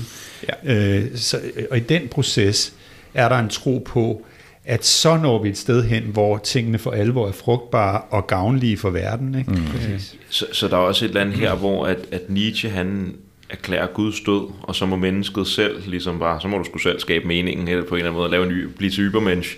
Men, men Jung han peger også på den her, det kan godt være, at Gud er død, men processen, der skaber og mm. øh, skaber guder og slår guder ihjel, den er der stadig. Præcis. Den, den, øh, den, den øh, sublime mening, som vi snakkede mm. om, tror jeg sidst, ikke? Altså, at der er, han, peger, han peger endnu dybere ned. Han, mm. han der, åbner der, den der, der processen. Ikke, der, der er ikke et, øh, et ybermensch, som selv sætter sine egne værdier. Nej. Øh, det er faktisk en ybersind, der ja. bliver skabt et dybere sted fra, fra dybets ånd. Ikke? Yes, ja. Ja. ja. Det er ikke ybermensch, det er ybersind, der bliver skabt. Ja. Så den proces, der frembringer ybersind. Ja. Mm. Ja, ja, så der er ikke, der er ikke, det, det, det, det er ikke det er ikke dårligt at have en Gud. Det er godt, at vi, at vi har vores personlige Gud, ikke? men han har en, en, en meget stærk skeptisk over, over for de etablerede guder, mm. og den, øh, øh, det, som de arketyper gør. Det kan man også se i hans øh, artikel øh, fra 1936 om Wotan, som jeg lige læste i går. Der, øh, der taler han om, han siger, at når en levende Gud øh, manifesterer sig for et folk, så sker der altid noget dårligt. Mm. Ja. Altså, men, men, men, men det er jo også igen forskellen på ham og Nietzsche, at Nietzsche på en eller anden måde, han kan ikke adskille sig fra det. Altså han drukner i det, fordi ja. han ikke kan differentiere sig yes. selv. Altså, og det er den der sådan, differentiering, vi, vi, der er så vigtig, også særligt i det psykedeliske arbejde, ikke? Mm. fordi vi risikerer at identificere os med det kollektive ubevidste. Og så bliver vi altså overtaget. Og det er det samme med det kollektive. Ikke? Mm. Måske endnu højere grad med det mm. kollektive, fordi at der sker noget, når, når masserne på en eller anden måde ja. bakker hinanden op, så, sådan, så, så bliver bevidsthedsniveauet så at sige sænket en lille smule. Ja. Øh, så, så, så, så det her med ikke at identificere sig med det indhold, der kommer op for det kollektive ubevidste, ja. mm. så det, er vigtigt på Det stærke ego, det stærke jeg også, Lige have præcis. den der, okay, det er stadig, jeg er stadig i en eller anden grad, og selvom det er bare et kompleks, altså så det, er, det bliver jo ja. Ja. Virkelig komplekst. Det er ja. sjovt. Øh... Jeg skulle måske lige nævne for lytterens skyld, at altså, nu sagde jeg lige Wotan, lige og det præcis. er en germansk, det er en germansk gud, øh, som vi vender tilbage til, som er sådan, ligesom en tysk udgave af Odin, ja. kombineret med Thor, mm. øh, og faktisk er en meget, meget kompleks guddom, men, øh, mm. øh, men det vender vi tilbage til. Og, og, og bare lige for at afslutte det her afsnit, så netop det der med at være slave af dyden, altså det er jo nok i, i høj grad det, der er hans tids menneskes problem, ikke? Altså den velopdragede borger, der tror, mm der, der, der, der dyrker de kristne dyder, og tror måske også lidt på videnskaben, er lidt splittet i det, men altså igen det der med at, at være committed til, til det, det, dyde, det dydige og det fornuftige. Ja. Men det er jo også en form for neurotisk øh, stivnedhed, mm. ja. som, som også er, er på en måde ude af kontakt med noget. Ikke? Der er noget traditionalistisk, konservativt, nationalistisk, sådan der det vi kender. Der, der, er en, der er en helt klart en, Gud, konge og fædreland. En, en stivhed i både kulturen mm. og, og, og, og de enkelte mennesker. Ikke? Ja. Og i religiøsiteten, altså sådan ja. den her kristne Gud, der, der kun bliver set som kærlighed. Ikke? Altså, der, der er det vigtigt at huske på, at kærlighed også er frygtelig, og Gud også er frygtelig. Ja. Ikke? Altså, hvor han jo er meget inspireret af, af Rudolf Otto, tror jeg han hedder, og Das Heilige, altså, hvor han skriver, det er der, han har det her begreb om det numinøse fra, at det numinøse er noget, der, sådan, der både fascinerer, men som også er mm. frygteligt. Mm. Altså, mm. Og, og fascinosum et tremendum, det er noget, der får mm. dig til at skælve også, ja. det, når du møder ah, det guddommelige. Ikke? Ja. Kaster sig ned på jorden, når åbenbaringen kommer. Ikke? Ja, præcis. En, præcis. Det er frygteligt at møde en, en gud. Awesome ikke? Ja, præcis. Ja. Det tænker jeg også er sådan en lille, øh, altså man skal jo selvfølgelig lige, øh, men, men når man, når man begynder i terapi eller sådan noget, når det der, når det skælver, det kan altså være ret godt, altså så kan det, det, er, det er i hvert fald igen mit indtryk, det er, at så kan det også godt være, at man har fat i noget af det rigtige, at der er, for når noget skælver, hvad er det, der skælver? Det er måske også det der lidt faste fundament, der er koaguleret fuldstændig, og hvor, mm. vi, hvor vi er på sikker grund. Og ja. hvis det er god terapi, mm. så, så skal det også slås, altså selvfølgelig i under rigtige omstændigheder i et tempo, hvor vi kan følge med og sådan noget, men vi skulle nok helst et andet sted hen, hvor vi er lige nu. Mm. Så hvis det begynder at skælve, og ærefrygten kommer, så... De, der er vi tilbage ved de gyngende broer, ikke? Ja, og, den gyng, og den gyngende grund, ikke? Ja, ja. og afgrunden. Ikke? Ja. Det er måske alle sammen ja, dele af, af meningsombrydningsprocessen. Ja, lige præcis. ja. Ja. Altså det er jo også altså i antikken i Grækenland mm. en, en meget mere, hvad kan man sige, oprindelig måde at forstå guddommen på, ikke? Guddommen som noget, der, sådan, der overvælder os, og noget, der er, altså, er voldsomt, ikke? Hver gang, at de antikke mødte en gud, var det jo Altså, ja. det, det var sgu ikke... det var ikke hyggeligt. Nej, hver gang. Det var noget, man frygtede også, ikke? Altså, mm. ja. Så, mm, skal vi hoppe, hoppe lidt skridt videre? Ja. Det er jo ligesom om, der er det der med at give slip på meningen, og give slip på, på dyderne, give slip på moralen, og, og, og, og så et, et, et næste niveau i det, kunne man sige, det er, at, at man skal etablere en eller anden form for, for, for, for hvad hedder det, afbalanceret dialog, kunne man sige. Ikke? Den hedder sådan her i bogen. Tror du, tror du, at du er sjælens herre, der bliver hendes tjener? Var du hendes tjener, så sørg for at få fat i din evne til at beherske, beherske hende, hmm. for hun har brug for at blive behersket. Dette bør være din første skridt. Den er også god. Den er meget god, ikke? Så vi har jo allerede hørt om, hvad det vil sige at være sjælens herre, ikke? det har han snakket om. Mm. Men det er en sjov lille detalje, det der med at være mm. hendes tjener, fordi mm. hvad er det, det betyder? Ja. Det er en meget dobbelt citat, synes mm. jeg, fordi på den ene side siger du, at altså, man skal være hendes tjener, og på den anden side, at man skal beherske hende. Ja. Jamen, det er jo fordi, altså, det handler om forholdet til animen. Ja, ja, det er det, ikke? Det, altså, ja. ja. Sidst snakkede vi nemlig om, at hvis, din, hvis du er en gammel mand, der ved det hele, så viser animen sig måske som sådan en lidt mm. ung, umiddelbar pige, og det er lidt den samme, der er et eller andet, altså det som sjælens virkelighed prøver, det er at skabe balance, så altså, enten skal du beherske, eller skal du være tjener. At det er hvad for en mm. relation, så hvis du kommer der og er videnskabsmand og tror, at du ved det hele, så kan det være, at du skal stå til tjeneste frem for at beherske, ja, for du ja. behersker allerede alt. Mm. Altså, ja. øh, det behøver ikke være, fordi man er en gammel mand, altså, fordi det, nej, er, nej. Altså, det ligger i Hillmans øh, øh, pur øh, Scenics, ja. øh, som han kalder en dobbelt arketype. Ikke? At mm. hvis du er identificeret derind, så har du typisk et problematisk forhold til animen, mm. fordi enten er du en ung mand, der ikke vil vide af kvinder endnu, eller så er du en gammel mand, der ikke kan holde dem ud længere. Mm. Altså, så, for så sker det ret groft op. Ikke? Og så det, det, der er interessant her er jo også, at det her med, hvis man hvis man er hendes tjener, jamen så skal man beherske hende, fordi hun har brug for at blive behersket. Der taler hun, altså det lyder jo nærmest som sådan en, et uh, eksempel på anime-besættelse. Ikke? Altså den her anime-besatte mand, der bliver mm. så sådan en tøffelhelt, der ikke mm. kan noget som helst, der kun lever i sine følelser og hele tiden bryder ud i gråd, mm. og, eller i raserianfald. Ikke? Øh, det, det, det er jo også en, en ja, klassiker, er det ikke det, vi næsten jo. ser antydningen af jo. her? Men også anime-besættelsen, som kan føre til den her altså, at man drukner i det ubevidste, Også det, og man, ja. altså, man bliver ført for langt ned, apropos ja. det psykedeliske, hvis man ikke kan stoppe med at gå til ceremonier, og man hele tiden skal dybere og dybere og dybere, mm altså så kan der også være noget anima-besættelse, fordi man vil fandme bare sådan... Eller meditation, ja. eller alt muligt andet. Ja, altså den der, ja, ja. Du, du nævner jeg, eller ja, den der med, at man skal have en fasthed også, altså det, det som Nietzsche måske mangler, ikke? At blive overskyllet. Ja. Ja. At man også har, at det, det er vigtigt, måske før man løber ud og drikker ayahuasca en masse gange, så lige uh, tjek sit ego en gang, om det faktisk er stærkt nok. Ja, altså, ja så, så Aya bliver en guddom, som bliver til en ond, øh, en ond mor i virkeligheden ja, i, ja. i processen, ikke? som man sådan ja. er underlagt ja. i et slaveforhold til. Ikke? Men, men det, det, er jo, det her citat, synes jeg også viser meget godt netop det der med al den der snak om ego i øh, spirituelle kredse og psykedeliske kredse, altså hvor Jung er anderledes, mm. som du også siger, Alexander. Er dit, er dit jeg stærk nok? Er dit ego stærk nok? Det handler mm. ikke kun om at dræbe ego. det handler faktisk om, at, at vi skal have en dialog mellem jeget og det ubevidste. Mm. Og, og jeget skal også have en, en, en styrke, der gør, at man kan integrere materiale for ubevidste. Ellers så er den der dialektik, mm. øh, den der relation, er ikke sund. Ja. Øh, og der, der er Jungs ego forstås jo anderledes end den der, vi skal af med egoet, øh, kan vi lade os få en ego-død så hurtigt som muligt.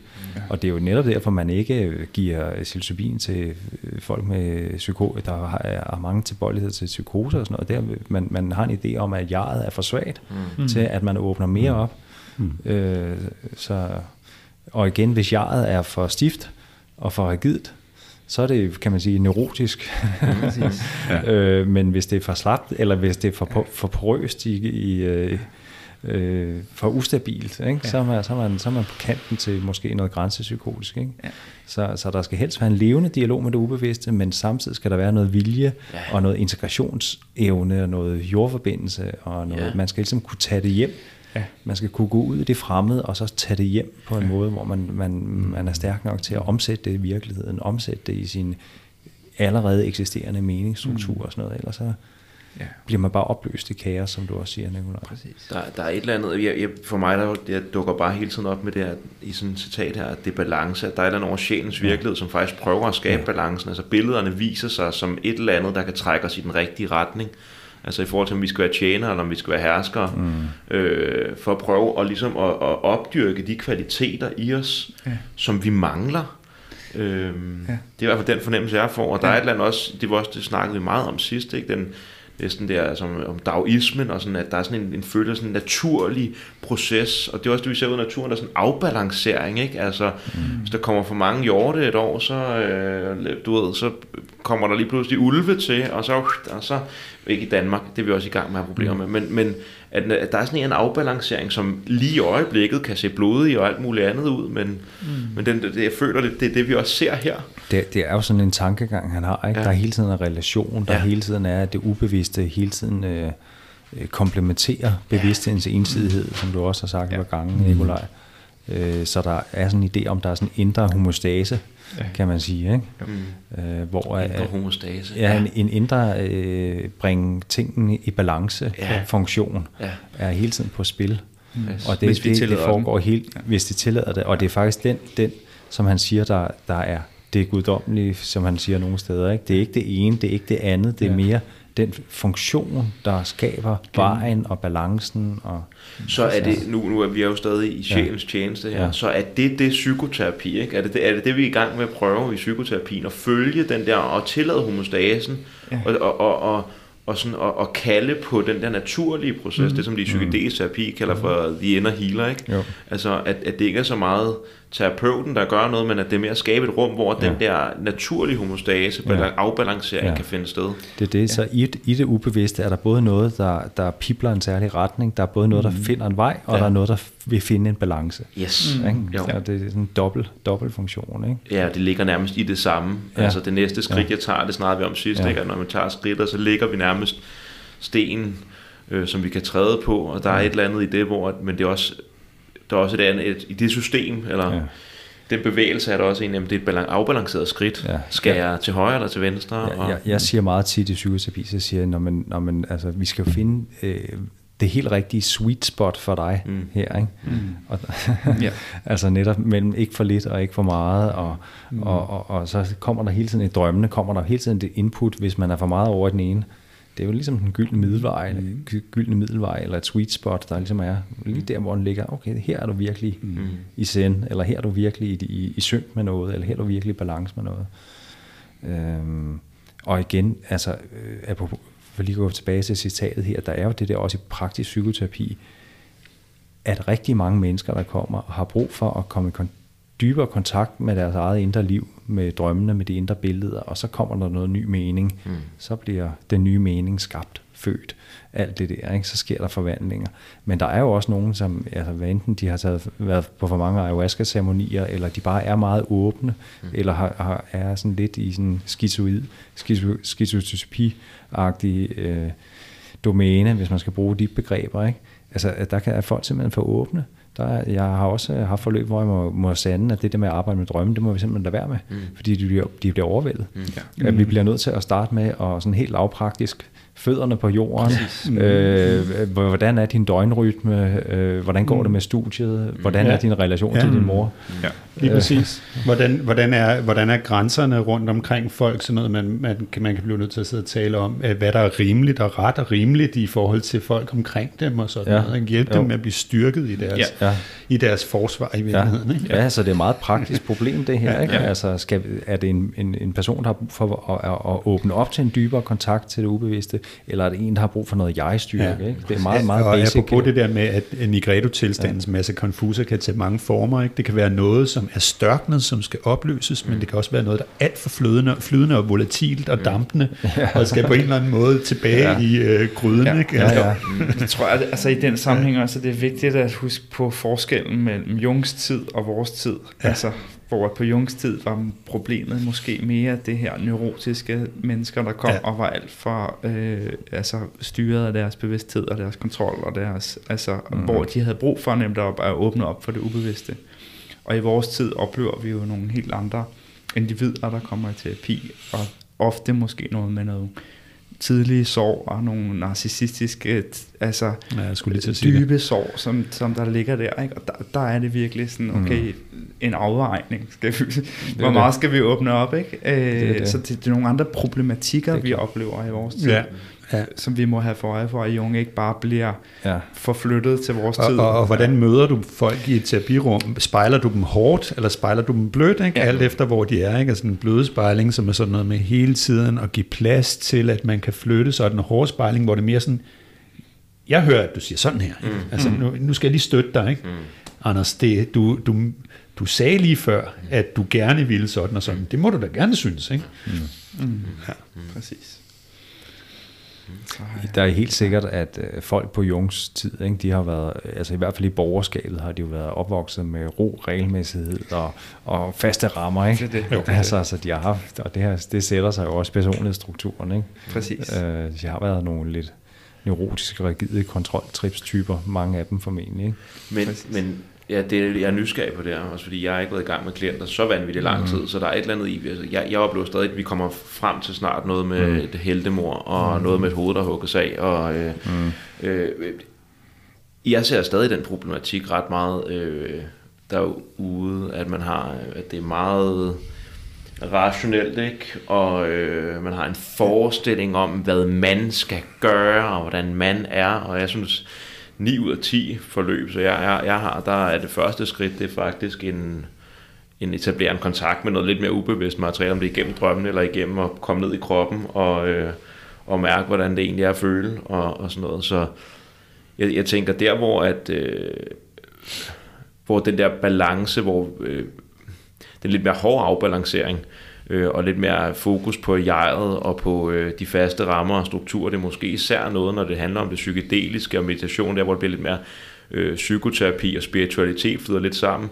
at der er der, kunne jeg forestille mig, at der tit er sådan en klar overvægt til, at jamen, vi skal bare ned i det der, ikke? Altså ned i processen, ikke? Og bare lade det flyde, hvor at, øh, jeg synes, det er en rigtig god pointe, det der med også at have den der hele fa- fasthed. Altså, hvor ville det også være godt til den psykedeliske renaissance, hvis man også snakker lidt om, om kost og træning og familierelationer. Og Jo, men altså det, det, øh, mange af de psykedeliske øh, øh folk, som har eksperimenteret med psykedelika, har jo taget et ret væsentligt skridt. Ikke? De har turt øh, konfrontere noget i sig selv, som er svært, og der er jo en vis der er en vis øh, heltearketype involveret i at gå ind i sådan nogle ting. Mm. Ikke? Altså, det hedder også hero dose, når det bliver tungt og sådan noget. Ja. Ikke? Så, øh, altså, øh, mm. det, men, men, men det vi taler om i den anden øh, retning, det er måske mere for eksempel dem, som har rigtig svært ved at differentiere sig fra deres mor og far, og ikke er, altså, ligesom, altså, er et helt andet sted i deres liv. Mm. Øh, eller måske har været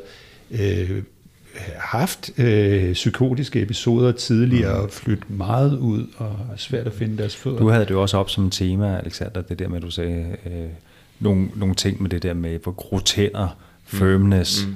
grænser, Ja. vrede, ja, hvordan, øh, hvordan, får, hvordan får man etableret den form for afgrænsning og jeg-styre? Helt det? sikkert. Men, men for mig at se, der, for, for mig der kom mm. den først som noget, der egentlig gik, mm. det gik først op for mig, mm. At det var noget, der skulle arbejdes med, da der var, havde været det her, mm. held, hvor helten havde været fremme og mm. dykket ned i dybet. Mm. Det var der, hvor, der lige pludselig, hvor det åbenbarede mig, at der er faktisk ubalance i øh, min sammensætning, at den måde, jeg troede, jeg skulle være på, mm. den passede ikke helt, og der skulle faktisk, der skulle, lige, der skulle lidt hærdes herover og mm. sættes et stilas op, og lige lidt bum, bygges op der, og samtidig med, at vi kunne holde en blødhed. Mm. Så det er mere for at sige, at når det bliver sådan lidt den der mere, jeg ved ikke, jeg nu er ikke selv været til hvad jungiansk terapi, om, om det også er der, men når, når, når det psykoterapeutiske og spirituelle flyder meget sammen, så tror jeg måske også tit med, at der kan være sådan lidt en, en overvejende, øh, fordi det også måske er mere sjovt og spændende at arbejde med drømme, end at arbejde med, hvad, hvad, altså, hvordan, hvordan går det på arbejdet. At, at man måske sådan læner sig lidt mere, du ved ikke, derover af. Det er i hvert fald det, som jeg mere hører, når man øh, hører folk snakke om, øh, om terapi øh, i det, det felt her. Især når det kommer til psykedelika. Vil jeg gerne komme med sådan en lidt teknisk indskydelse her, men at i, i jungiansk terapi snakker vi om at bruge det arketypiske på en defensiv måde. Mm. Øh, og det er virkeligheden, altså når du har et skrøbeligt jeg, når du har et jeg, der er virkelig såret og svagt, så har vi tendens til i virkeligheden at identificere os med det arketypiske. Så vi bruger det arketypiske som en kompensation mm. for den lave selvværd, vi har. Mm. Øh, så, så det er der, der kan, der kan ah. ligge et sorg, altså neden under den måde, mm. vi, vi på en eller anden måde bruger det arketypiske på. Det kunne måske være meget fint at finde på en slags eksempel til det, Nikolaj. Jeg ved ikke, om du kan sige lidt, hvordan kunne det se ud? Ja, øh, det er et godt spørgsmål, Anders. Altså, Øh, altså, jeg har selv gjort det i en vis grad, så jeg kan tage udgangspunkt i mig Du har et eksempel, det er klart. det har vi tit, eksemplerne øh, fra præcis, os selv. Præcis, ikke? Ja. Men altså, jeg havde også min helterejse, hvor jeg var ude i Guatemala og Peru, og drak ayahuasca og San Pedro, og, og der tror jeg, sådan, der skrev jeg nogle artikler på det her tidspunkt om min helterejse hvor jeg identificerede mig meget med helterejsen. Mm. Og der var hele den her magiske rejse, hvor jeg kom til Guatemala og til Peru, og alle de her arketyper, der udfoldede sig foran mig, mødet mm. med animaen og det ene og det andet. Hvor jeg, sådan, jeg, jeg, jeg blev i virkeligheden i den periode ret inflateret. Mm. Altså, og der kunne jeg mærke nedenunder den der inflation og identifikation med heltearketypen, der lå i virkeligheden noget i mig, som altså, mm. var mindre værdigt.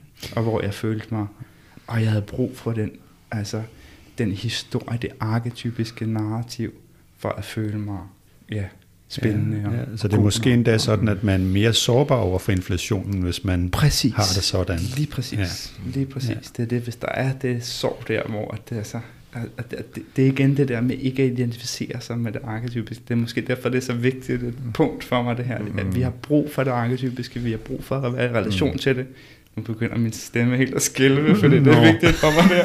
ja, men, det er men, godt. Men, øh, øh, ja, ja, men det er så vigtigt at differentiere sig for det. Ja, altså, så hvis man har det okay med linje 500S og øh, øh, netto og sin lejlighed og sin familie og sådan noget, så er man måske ikke lige så øh, tilbøjelig til at ryge ud i inflationen, som hvis man... Øh, er i øh, et sted i sit liv, hvor man ikke helt har præcis, fundet. Præcis, hvis man ikke har den grounding og den forankring ja. i noget, der er mere hverdagsligt, og noget, der er mere øh, reelt, kunne man sige. Altså, det er ikke for at underkende den arketypiske virkelighed, og, og sige, det er en ja. virkelighed. Altså, og det er jo forskellen på Freud og Jung, ikke? Altså, at Jung ligesom anerkender det arketypiske virkelighed. Præcis.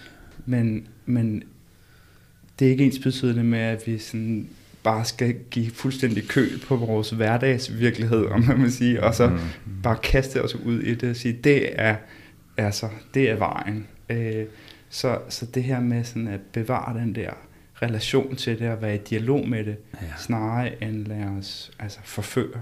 Ja, det er jo et fantastisk eksempel. Ja. Tusind tak, fordi du ja. delte ja, og det. Og du, du taler lige ind i det, som jeg tror, jeg, jeg mener, at det er med folk, der gerne vil psykedelika eller noget lidt mere sådan, øh, psykoterapi, hvor det går hen det lidt mere spirituelle. Hvorfor er det? Hvad er det, der trækker os? Jeg kan da også sige det for mig selv, ikke? Altså, da jeg blev trukket ud i, at nu skulle der fandme mediteres helt vildt meget, og vi skulle bare spise nogle svampe og drikke noget ayahuasca og finde ud af, altså blive den her helterejse der ud i dybet, altså have den der fornemmelse af, at hvis vanvittigt rammer på grund af det her, så er det helt fint, fordi at jeg er fandme modig, og jeg er stærk og alt muligt mm. andet. Mm. Og så sidder jeg og har lavet podcast, og så sidder vi og, og laver øh, drømmearbejde på podcasten, og så er der alle de der usikkerheder omkring maskulinitet, og øh, ja. der kommer noget om homoseksualitet op, som bliver noget med sådan at være en, en mand med lederhosen, der, øh, som du sagde på podcasten, der svanser ned ad gaden og, og jordler.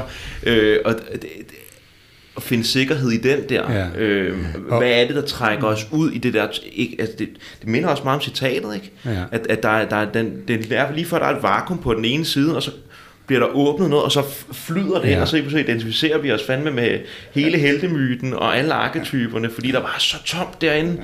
Der var så tomt, men det er også der, hvor faren er, hvor det er godt at have en vejleder eller en, en terapeut eller noget. Ja, altså, så, så vil jeg også lige sige, at jeg synes, det er godt, I begge to deler det. Jeg, og jeg vil også, øh, jeg vil også sige, jeg kender jo også, jeg kan også nævne, at jeg i en periode, mens jeg gik hos øh, Line Vedfeldt, øh, der var der sådan en periode, hvor jeg hellere ville tale om, om, om min meditation og mine vilde øh, visioner i drømme og sådan noget, og hvor hun sådan en gang imellem sad og sagde, jamen, ja, jeg kunne nu godt tænke mig at tale om din mor, Anders. Mm. Ikke? Altså. og så sad man der sådan, ja, ja, rigtig irriterende. Er, er det nu det, vi skal igen? Ja. Ikke? Men det er også bare for lige at sige, at, øh, og nævne her, at det kan, nogle gange kan det virke meget, øh, eller man kan godt, det kan godt komme til at lyde lidt dømmende, når vi peger ind i det her med, at når så er man identificeret med heltearketypen, og tja, Nå, mm. okay, er det, det, det er ligesom, man er afsporet fra den egentlige proces eller sådan noget, men det er man jo ikke. Det er også en del af, af det hele, og vi, yes. vi, vi kommer alle sammen ind i det mange gange, mm. øh, at vi bliver øh, taget ind af noget, som er, er vigtigt, og at øh, mm. altså arketyper, de er altså så stærke, så det er jo ikke noget, man sådan bare kan sådan sige, at det, det er jeg øh, ligesom jeg har hævet mig over nu. Øh, tak for den, for det er nemlig vigtigt. Ikke? Altså, ja, ligesom, hvis du kigger tilbage på dit liv, og med, hvordan at du lige pludselig var fuldstændig identificeret med helterejsen ja, der, ikke? Mm. vil man være det foruden? Nej. Det giver ikke mening nej, at stille det spørgsmål, nej, fordi det skulle til. Ikke? Altså, ja, det var en del. Det, det er også det, der er med at være en rigtig god integrationsterapeut. Ikke? Mm. Det er på den ene side, skal man både kunne gå ind i alle mulige ændrede bevidsthedstilstande, yes. og billeder, og drømme, og syrede oplevelser.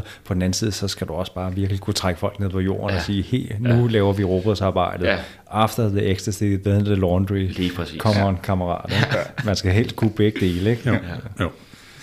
Så, så det vi har snakket om her, jeg synes faktisk, at det var afspejlet også meget godt i selve samtalen, at den der øh, øh, balanceskabende evne, som der var i, i stykket, at det er også det, som vi taler ind i nærmest, øh, også når der så bliver der lige peget på, at det kan også blive for meget med helte, øh, historien og identifikation med den, og så kommer der alligevel også den der navn en gang imellem, så øh, det er også det, der skal til, og en gang man skal der robotsarbejde, mm. så det er hele tiden sådan en ja. afvejning. Ja.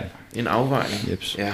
Nå. Yes, lad, lad, os altså- holde, lad os holde lidt, uh, skal vi ikke holde lidt uh, progression? Og det, Præcis, det her? jeg skulle ja. lige til at sige Jeg har lige et citat ja. til. Vi har lige sidste citat, så har vi faktisk uh, gennem det afsnit her, mm. at uh, det, af, det, det, det slutter efter, han har været, været igennem de her forskellige prøvelser omkring, hvordan det er at være i dialog med, med sjælen, være i sjælens tjeneste, så, øh, så, så øh, slutter øh, afsnittet sådan her. De følgende seks nætter var dybets ånd tavs i mig, og jeg svang mellem frygt, trods afsky, og var helt i min lidenskabers vold. Jeg kunne og ville ikke lytte mod dybet. På den syvende nat talte dybets ånd dog til mig. Sku ned i dit dyb, bed til dit dyb, væk de døde. jeg stod hjælpeløs og vidste ikke, hvad jeg skulle gøre. Øh, og alt, hvad jeg fandt i mig selv, var mindet om tidligere drømme, jeg skrev ned, uden at vide, om dette ville føre til noget. Jeg havde lyst til at smide alt væk og vende tilbage til dagens lys. Men dybets ånd stoppede mig og tvang mig tilbage i sig selv. Så det, det er der, han er i processen. Han prøver at etablere dialogen med sjælen, og han prøver at få dybet til at tale, men han er meget ambivalent med den her proces. Ikke? Og her der kommer det, det, det første gang bliver det der med de døde nævnt. Ikke? Mm. Sku ned i, i de dybe, bed til de dybe, væk de døde. Ikke? Så der er sådan en fornemmelse af, at, at nede i dybet er der nogle stemmer, mm. eller nogle, øh, ja, nogle figurer, mm.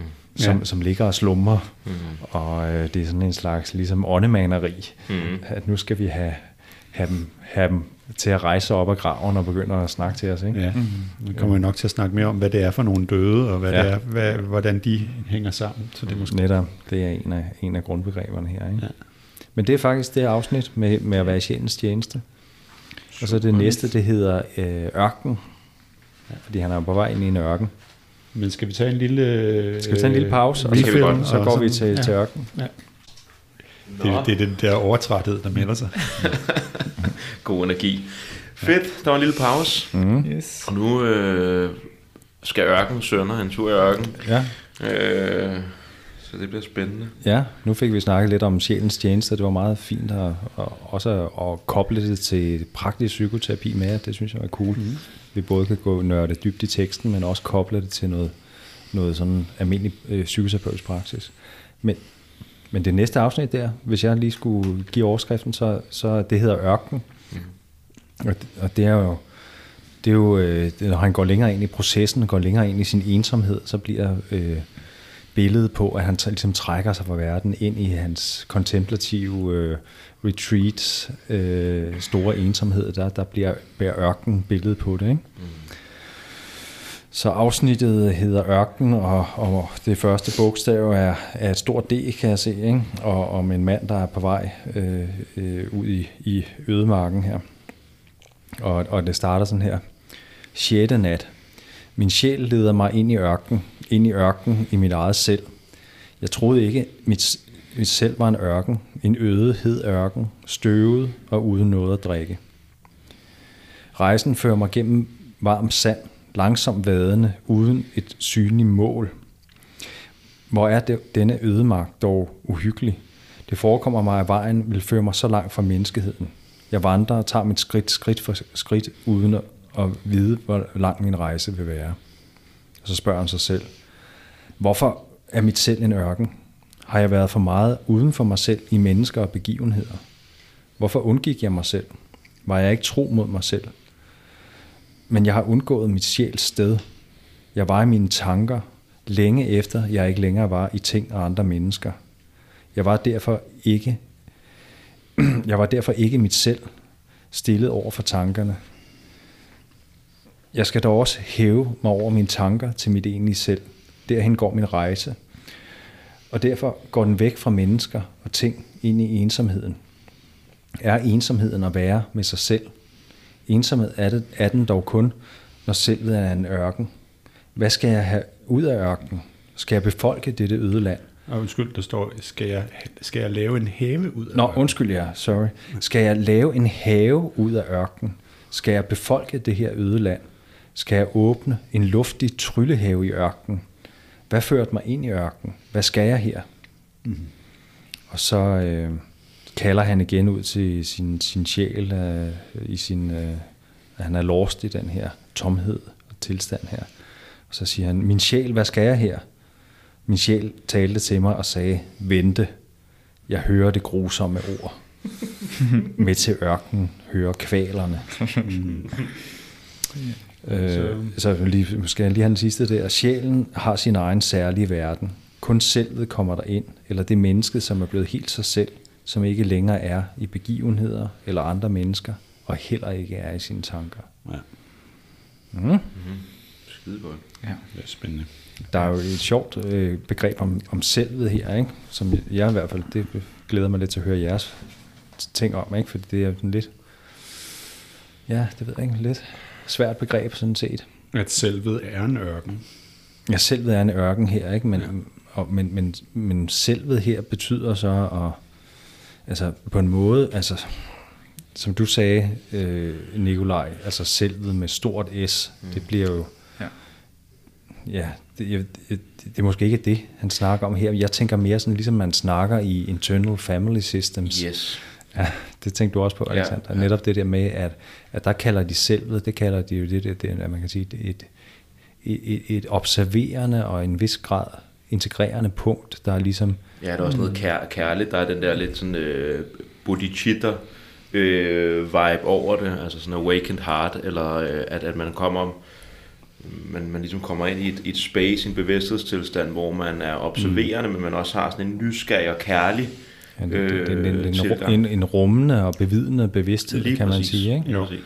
Og han snakker om her, at, at, at, at hans retreat, vi snakker om det der med, hvad kan man sige, libidoen, lidenskaben, der vender sig fra at være, være øh, rettet mod øh, de ydre ting, mennesker og begivenheder, øh, så trækker han sig ind i et retreat, trækker ligesom energien ind. Mm.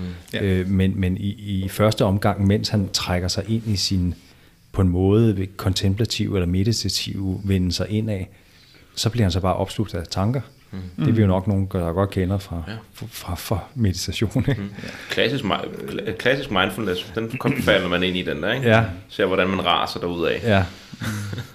og og her, her er der en proces, hvor at, øh, at, øh, at, at, at, at han siger, at han trækker sig ind af, og så, så øh, det er ikke nok at, at disidentificere sig med de ydre ting. Han skal også disidentificere sig, sig selv med tankerne, mm. før han rigtig er ja. i sit eget inderste selv, kunne mm. man måske sige. Ja. Ikke? Mm. Og først, først den, der... Altså, sjælen har sin egen særlige verden. Kun selvet kommer der ind, eller det menneske, som er blevet helt sig selv, som ikke længere er i begivenheder andre mennesker, og heller ikke i sine tanker. Mm. Mm. Så du skal først derhen, hvor du er hinsides alle de tre ting, mm. før den dimension åbner sig, er ligesom budskabet, mm. som jeg læser det. Jeg tror ikke engang, at det er helt er hinsides, fordi han snakker om på et ja. senere tidspunkt, at det ikke er fordi, du ikke mere har brug for verden og ting og tanker, Nej. Men lige pludselig så tager, er det dine venner, jeg tror han beskriver det som næsten sådan venskabeligt, mm. altså de ikke ejer dig, men ja. at du står i relation til dem. Jo. Øh, ja. Og det, der er meget i det her, som sådan får den der igen, og det, jeg synes, det er så interessant, at han kommer igennem billederne, og som man kalder det, sjælens virkelighed, men det, som han peger hen imod, er nemlig lidt sådan Atman, eller Bodhicitta, eller et, nogle af de her østlige ja. øh, indsigter omkring sådan lidt mere en observerende, ren bevidsthed, og så det, han peger hen mod for mig, det ved jeg ikke, hvad I tænker om, men når han snakker om, at man er blevet helt sig selv, mm. så er det, altså enten så er det selv, eller en selv, eller så er det, når man er blevet helt sig selv, så er det den integrerede, den integrerede Atman, øh, hvis man skal bruge det sprog, som, mm. som simpelthen altså, kan være med tingene, mm. med øh, tanker. Ja, der fornemmer jeg ikke, at vi helt er endnu i de citater, vi har talt om, men det ved jeg ikke, om det er mig, der er... Mm. Det er måske mig, mig, der ligger, men, øh, øh ligger for meget men, i det. Fordi det føles mere som om, at der er nogle betragtninger om, hvad det overhovedet vil sige at have den her form for bevidsthed. Nå, jeg siger heller ikke, at han er, er der. Det var, det var ikke... Ja. Øh, var, men det, det, det, det, det lyder som om, han peger hen mod, at mm. han kan ikke slæbe noget af alt hans... Altså, ting, tanker og den slags ting, mm. det kommer ikke med dig ind det er ligesom, øh, det bliver nødt til at give slip på, mester, mm. før ja. du, vi er stadig i gang med den her udrenselsesproces, som vi har snakket om øh, tidligere. Ja. Men der er jo helt klart også sådan, det er, det er jo på en måde en, nu alt det her med mindfulness og meditation, det var jo slet ikke rigtig en del af kulturen, dengang han skrev det her. Mm. Men, men vi har helt klart at gøre med en form for kontemplativ eller meditativ praksis. Ja, helt sikkert. Jeg tror også, det er derfor, han bruger ørkenen som ja. metafor, ikke? fordi ja. at, altså det, det prototype, han har arbejdet ud fra, det er at de ja. første kristne monastikere, der gik ud i ørkenen. Der. Ja. Lige præcis. Ja. For at, at finde ja. Gud i ørkenen. Ikke? Ja. Jo. Øh, jo. Så Men, det er en af grundene til den ørken. Ja. Det er, at det er det oprindelige kloster. Ja. Det tænker jeg også helt ja. sikkert. I, det, i, i øvrigt, det, bare som en sjov sidebemærkning, det er, at, at, at der, der er jo, at, at det der med ørkenfædrene og sådan noget, der, det, der opstår det jo faktisk i den tidlige kristendom, hvor at, øh, at Alexander den Store, det der har været i Indien, og de har fået kontakt til buddhisterne. Mm. Øh, så der er, der er tegn på, at der jo var buddhister, eller det var der, mm. i, Alex, i Alexandria og sådan noget, så der har været nogle typer, ja. der måske har været buddhister, eller sådan noget, som har været med til at etablere nogle af de første klostre i mm. Ægypten ja. Øh, på det tidspunkt. Så der har, ja, og så er der jo en navnkundig øh, klosterfader, øh, Sankt Antonius, som ja. er øh, vigtig i den her sammenhæng. Jo. Øh, fordi han, altså er en kulturel myte også. Ikke? Ja. Øh, så han er, han er tilbage fra øh, det tredje, fjerde århundrede, øh, hvor han øh, etablerer den praksis ved at være den første efter, i hvert fald efter skrifternes øh, øh, udsagn, mm. til at gå ud i ørkenen. Mm. Og han har jo de her visioner derude, som vi kan vende tilbage til, fordi det minder ret meget, noget det vi kommer i kontakt med, minder meget om, øh, om ham. Men der er det jo altså ligesom en, man kan forestille sig sådan en form for, både fra et kristens synspunkt, en særlig andægtighed, en særlig tilbedelsesform.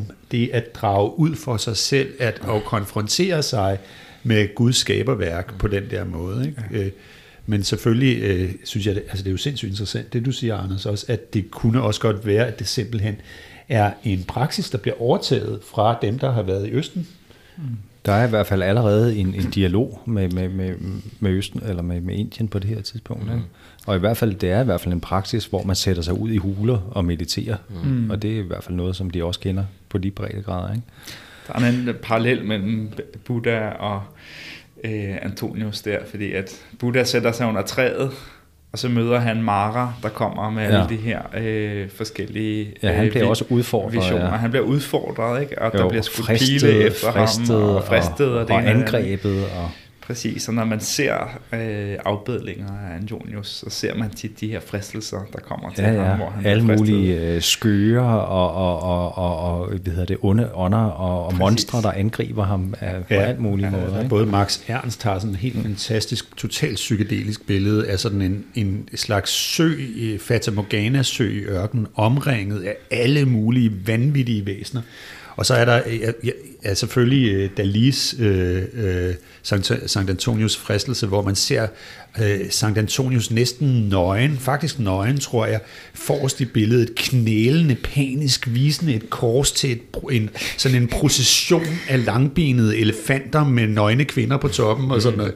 Altså, det er et fantastisk billede. Jeg kan huske, at jeg havde det hængende på mit første værelse, da jeg flyttede hjemmefra, øh, havde jeg købt sådan en reproduktion, som hang der, fordi jeg synes, det var så trippet, det billede der. Ikke? Men jeg kunne også mærke, efterhånden, som jeg så kom ind i forskellige øh, øh, mere eller mindre kriseagtige tilstand i begyndelsen af mine 20'er, som indledte den rejse, jeg stadig er på, øh, så, så blev det altså et meget øh, ildevarslende billede, det der, og som var faktisk ret svært at rumme og have hængende på den der væg. Øh. ja. Kan vi lige sætte nogle ord på, hvem er Sankt Antonius? Så, jamen, det, er, det var ham, jeg gik i gang med at sige, altså øh, en, en, øh, en, en, øh, koptisk kirkefader fra, øh, han siges at vi er født i 200 og 51 og død i 356, så han skulle have blevet 105 år gammel, hvilket lyder helt utroligt, men altså han skulle have indledt den her proces, og han går altså ud i ørkenen, og der, der bliver han overvældet af nogle syner, som faktisk i første omgang, han har, han har sådan en scribe, som beskriver hans liv, og der står der bare noget med, at han har mødt en, en kentaur, og der er noget andet derude, som han bliver for uroliget over, han har set mm. i nogle visioner, men, men når man så kommer frem i middelalderen, så begynder man simpelthen at... Øh, hvad hedder det, øh, øh, øh, forstørre den her øh, kulturelle myte øh, om Sankt Antonius' fristelser, fordi der er der sådan ligesom i middelalderen begynder der at være sådan en interesse for ja. øh, øh, kirkefædrenes psykologi, og der bliver det så lige pludselig den her historie om, at han har, han har konfronteret alverdens djævle, og så Gustave Flaubert skriver mange, mange, mange år senere jo en, øh, faktisk en novelle over det også, som jeg ikke har læst, men, men, men hvis man kigger på billederne, jeg synes, vi skal lægge nogle af dem op i dokumentet mm. også, så man ligesom kan få en fornemmelse af, hvad det har affødt af fantasier, den her mm. idé øh, om Sankt Antonius, som går ud i øh, ørkenen og mediterer alene og bliver overvældet af de her fristelser. Det er i hvert fald, at han går ud i den store øde tomhed, og så lige pludselig kommer der, så viser det, at der slet ikke er så tomt derude alligevel. Og det, det er også det, det tema, han har der. Hvad er herude? Er der øde? Skal jeg befolke det? Øh, hvad, hvad, ligger der noget og lurer, der lige begynder ja, tomheden ja. pludselig at blive levende. Ikke? Og det bliver vi næsten også nødt til at mm. forholde os til alkymistisk. Jeg ved ikke, om der er nogen andre, der havde noget andet på det her, mm. før jeg springer ind i det. Ja, øh. jeg, jeg, jeg tænkte lige, det grund til, at jeg siger det der med, mm. fordi jeg, det er heller ikke, fordi jeg tænker, at vi er på bodhicitta og alt muligt nu, men det, men det antyder, at mm. det er den samme proces, at vi skal et sted hen, at vi bliver nødt til at give slip på flere og flere af de der fastheder, vi talte sådan lidt om den der, også når man skal lave aktiv imagination, at det kræver sådan lidt mere en, en modtagende, åben øh, bevidsthed. Det er lidt det, vi aner her, og der er sådan den der udrenselse, at alt det der, den der maghed, alt mine tanker og verden og tingene, det bliver vi nødt til at give slip på, for at komme ned, til, mm. til, ned i den her verden, jo. sådan mm. rigtigt. Ja. Så det var... Man sige, med, med bodhicitta kan man sige, at bodhicitta er den... Øh, kan man sige, karakter, som der, der opnår opløsning, mm. men så øh, i virkeligheden vender tilbage til samsara for mm. at hjælpe andre mm. til mm. også at blive opløst. Øh, som i Mahayana-buddhismen er forbilledet, ikke? hvor mm. Mahayana-buddhisterne vil sige, Theravada, de er i virkeligheden kun ude på at nå opløsning ja. for sin egen skyld. Ja. Ja. Men, men Mahayana-buddhisterne, nej, det, det handler om at, at faktisk hjælpe andre også. Så, så det her forhold mellem, kan man sige, ens egen frelse, om man vil, mm. og, så, og, så, og så den kan man sige, opgave, man tager på sig at prøve at hjælpe andre med også at blive frelst, hvad, hvad end det så er, hvordan man forstår det, ikke? Mm. Men, men det, det er grunden til, at jeg tror, at jeg får den association, ja. det er fordi, der er et eller andet i, at, at der, skal, der skal ske en anden transformation her, hvor at lige pludselig, og jeg tror, vi når til stykket, lige om lidt, mm men at der er, det er ikke fordi, at vi skal give helt slip og bare blive nirvana, eller sådan noget, blive helt slip på øh, formen og på, øh, på tingene og på tankerne, men vi skal stå i en anden relation til dem, og det er også det, som jeg får, får det fornemmelsen af bodhicitta, ikke? Altså når bodhisattvaen vælger at komme tilbage for at mm. blive nirvana, så er det for stadig at blande sig med tingene, men et nyt sted fra, et mm. sted fra, hvor vi er i en vågen klarhed med tingene. Øh, er I, med det her sprog, ja. i, i en eller anden, jeg er i mit selv, frem for i mit mig, det, det. eller... Jeg tænker jo også... Er det okay? At, at øh, i Heideggers væren og tid, der er der jo også det der begreb øh, forfaldenhed, ikke? At, at vi hele tiden er øh, øh, forfaldende til alt muligt. Ikke? Vi er hele tiden forfaldende til at kigge på Facebook på vores telefon. Vi er hele tiden forfaldende til at blive opslugt af verden. Mm.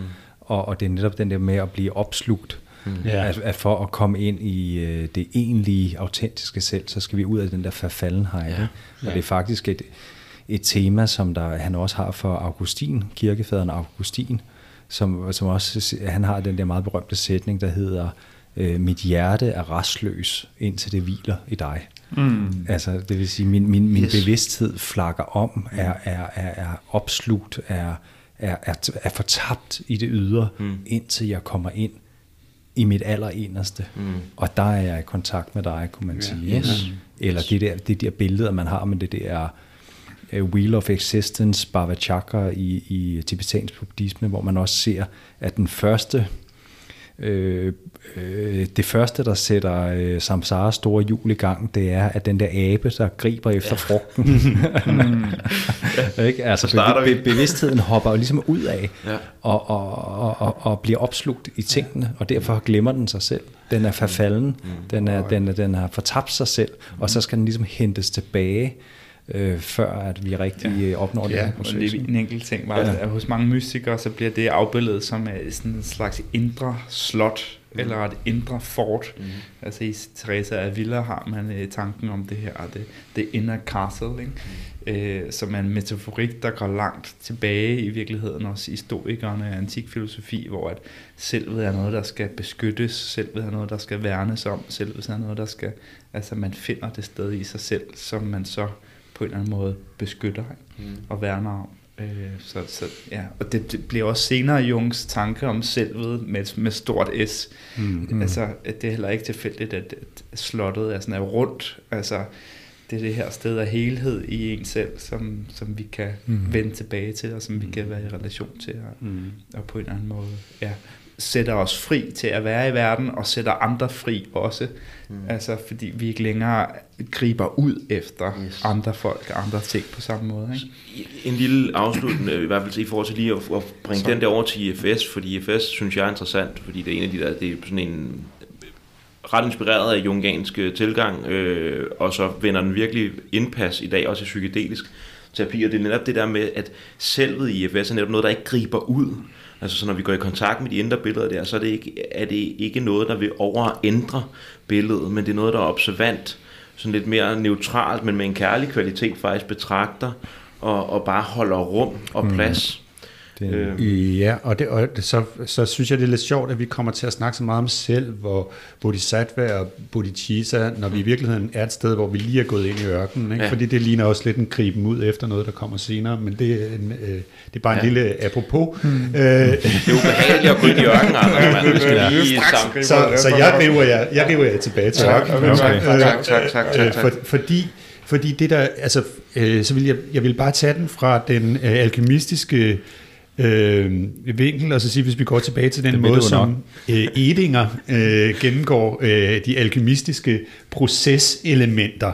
Og nu taler vi ikke om den sorte fase og alt det der, men vi taler om de ting, man rent faktisk kan gøre ved stof. Øh, Edinger er en af øh, Jung-eleverne, der sammen med øh, Marie-Louise von Franz øh, virkelig sætter sig for at øh, dissekere og systematisere alt det her, som Jung har sagt omkring mm. øh, alkemien. Så, så er et af de helt grundlæggende ting, og faktisk den allerførste af dem, som han går ind i, det er det, der hedder calcinatio, som i virkeligheden betyder, at man udtørrer Øh, og øh, det gør man selvfølgelig med ekstrem opvarmning, og ved at gøre det, så uddriver man alt vand og alle volatile bestanddele af stoffet. Det vil sige, at man ender med noget, som er fuldstændig dødt og som er fuldstændig ufrugtbart, og hvor der intet er at gribe ud efter i. Altså det er, hvad, hvad, det er som at gribe ud i sand, mm. øh, og hvem gider i virkeligheden det? Så det passer meget godt ind i det her øh, billede, at vi er i den her tørhed. Mm. Så det andet, der er rigtig interessant, det er, at når man laver calcinatio, så sker der jo det her med, at de her øh, volatile stoffer, de forlader øh, stoffet, og så er man faktisk samtidig i gang med det, man kalder sublimatio, hvor man øh, frigør ånden fra materien, så det vil sige, her kommer billederne fra. Mm. Billederne, de stiger op som dampe fra det her. Ikke? Mm. Øh, det, det, det, i, på den helt tørre bund af ingenting, af at sidde helt stille på sin pude, mm. der kommer der en opstigningsproces, ja. hvor alle billederne begynder at manifestere mm. sig. Ikke? Det er et meget flot billede, ikke? at ja. man, man skralder helt ned tørrer ja. helt af, og så begynder der frugtbarheden at komme, ikke? og det er lige præcis det, der Men det kan godt være, at vi bliver trukket tilbage i ørken et eller andet, men det er jo stadig det er jo samme, vi snakker om et eller andet ja. Lige præcis. Altså, det er, lige præcis. Det, det er den der altså, faktisk at adskille. Ja, ja, ja, jeg, jeg hakkede bare lidt på, at I var røget direkte til Bodhisattva, ikke, som ja. alligevel er ja. ret langt skridt. Ja. Selvfølgelig, selvfølgelig. Skal, skal prøve at læse mere? Du kan også gøre det, Nikolaj. Ja, meget gerne, meget gerne. Øh, så skal jeg lige være med. Øh, sjælen har sin egen særlige verden. Ja, det er, er det, det derfra, ikke? Nej, det er det næste. Det næste, når du vender din skaberkraft. Ja, simpelthen. Når du vender din skaberkraft mod sjælens sted, der vil du se, at din sjæl grønnes, og dens marker vil bære sælsomme frugter. Mm-hmm. Ingen vil kunne undslå sig denne vinden, men de fleste vil ikke kunne udholde denne kval, men vil med begær kaste sig tilbage i tingene, menneskene og tankerne, hvis slave de så vil blive der vil det være tydeligt, at dette menneske er ude af stand til at udholde at være hinsides ting, mennesker og tanker. Derfor bliver de hans herre, og han deres nar. For han kan ikke være dem foruden, indtil hans sjæl vil blive til en frugtbar mark. Også den, hvis sjæl er en have, behøver ting, mennesker og tanker. Men han er deres ven, ikke deres slave og nar. Ja. Det må jeg sige, det var lige præcis det, vi snakkede om. Ja, det var det. Jeg gik for hurtigt frem. Vi, øh, det, det, var den, der, det, øh, det var den, jeg godt ville have haft med. Ikke? Ja. Mm. Øh, så gør vi bare en anden vej rundt, at vi snakker om citatet, inden det kommer, ja. og så får vi citatet som en uh, slags... Uh, ja. ja.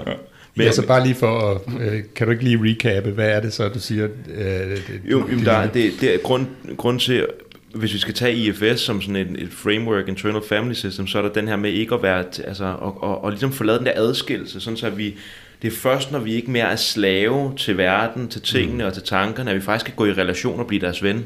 Ja, lige præcis. Øhm, og, det, og der er også et eller andet og det, og det er også der, hvor at, øh, jeg tror, vi kommer ind, bare lige for, at folk ikke bliver forvirret over, at der bliver snakket om uh, bodhicitta og bodhisattva. Det er også den der vilden ind i relationen igen. Yeah. Faktisk, faktisk ville gå i relation. Det er jo det, som der er sådan, det er jo derfor, at Mariana-buddhismen måske ser lidt ned, hvis vi kan sige det i gåsøjen, på Theravadaen, for der er den der næsten flugt. Vi skal bare puste lyset ud, ikke? altså nirvana, og så er det det. Ja. Men nej, nej, vi skal, vi skal ind i relationen igen. Mm-hmm. Ja. Øh, et venskabelig relation. Ja, ja, men på en bevidst og ikke identificeret måde. Lige præcis. Ja. Vi er ikke mere slaver. Hvor vi adskiller. Altså ja. igen, det, der, der kan kun være en forening mellem to individer, hvis de to individer er adskilt. Ja. Klare øh, distinktioner, grænser. Præcis, ja. præcis. Ja. Øh, så det kræver for at være i en, i en konstruktiv relation, mm. at man, man begge er adskilt. Mm. Ja. Øh, og så, men, ja, men måske også lige, altså inden for sådan en nyere psykologi vil man jo også sige, at, altså, at relationerne er så vigtige, og spørgsmålet er, om vi overhovedet kan undvære relationerne, ikke? Altså, hvor at meget af, sådan, af helingen foregår jo i det relationelle felt, ikke? hvor man måske du... i nogle former for buddhisme eller spiritualitet kan, kan have den her idé om, om jeg kan bare sidde for mig selv på puden mm. og blive opløst. Mm. Og jeg tror, det er der, at der, der er mange, der ligesom, ja, øh, hvad hedder det, går glip af sådan alt, det, den rigdom, der ligger i det relationelle felt, og, og, og i virkeligheden bruger spiritualitet som en måde at fjerne sig fra, fra det relationelle. Ikke? Ja, men der er vel også fænomenologisk set uh, tale om en form for illusion, ikke? at man, ja. altså, at hvis man forestiller sig, at man ikke på en eller anden måde hele tiden er i relation til noget. Ja, uh, ja men også der, ud fra den betragtning, at vores sorg skabes i det relationelle felt. Ja. Ikke? Hvis ja. man går tilbage udviklingspsykologisk og ser på forholdet mellem mor og barn og så videre, og, altså, eller hvad hedder det, ikke nødvendigvis mor, men ens omsorgsperson, ikke? Sådan, altså, ud fra den betragtning, så skabes vores sorg i det relationelle, og det heles også i det mm. relationelle. Ikke? Så kunne man snakke lidt om, at der er forskel på, fordi at det, er også, det, er noget, det er noget af det, som jeg har, jeg kan huske, jeg gik og snakkede med nogen, hvor jeg snakkede om det her med i buddhismen, at der er tilknytning, eller øh, at det kan hurtigt få en negativ klang, ikke? Altså, vi skal mm. altså ikke være tilknyttet mm. noget, men, så men barnet skulle helst gerne, og moren skulle gerne have et tilknytningsforhold til hinanden, og øh, øh, venner mm. også. Men så der, så der er spørg, det, det er spørgsmål om, den der sammensmeltning skal ikke være der. Den skal vi, men, men så skal der være en relationel tilknytning, altså hvor der er et individ her, der er mig, der er ja. selv, og så om det er i mit indre landskab, de indre billeder, indre figurer, eller det er os, der sidder her i rummet. At der skal være sådan en, en, en klar, sådan, på en eller anden måde distinktion, som netop muliggør en klar tilknytning hvor vi kan indgå som venner frem for sådan en sammensmeltet masse, hvor vi ikke rigtig kan finde hovedet og hale i noget som helst. Præcis. præcis. Øh, skaber ja, kemien, altså så snakker man om the lesser conjuncture og the greater conjuncture, ikke? Der er mm. to former for forening, ikke? Mm. Den, den, mm. den første forening er det her sammenblandede, sammensmeltet, hvor du godt nok er i kontakt med det arketypiske, men du ikke er differentieret. Mm. Så skal differentieringen finde sted, og så kan du så opnå den, den store konjunktur. Ikke? Mm. Øh, mm. Skiftet i første omgang fra det sorte til det hvide, og i sidste ja. omgang fra det gule til det røde. Mm. Præcis. Ah. Præcis. Ja. Det taler meget godt ind i, ikke for at grave i øh, vores historie der, men det taler meget godt i det der med at være overtaget den der i ungdomsårene den der helt arketypisk energi. Nu skal jeg, I'm going on an adventure. Præcis. Og jeg vil finde ud af, at nej, jeg løber, løber bare rundt og leger Bilbo Baggins her. Altså nu må jeg lige komme tilbage til Alexander. Præcis. Ja. Det, det er netop et udtryk for den, den mindre forening. Ikke? Yes. Altså, jeg vil altså lige give uh, Tolkien ja. den, at han også siger, at vejen altid går hjem igen. Ja, ja. ja. ja. Yes. Jeg lægger mærke til noget i det første der, apropos det, det vi snakkede om, om øh, det der libido-tænkning, libido-begreb, mm. at her der siger han, at øh, når du vender din skaberkraft mod sjælens sted, der vil du se din sjæl grønnes, ja.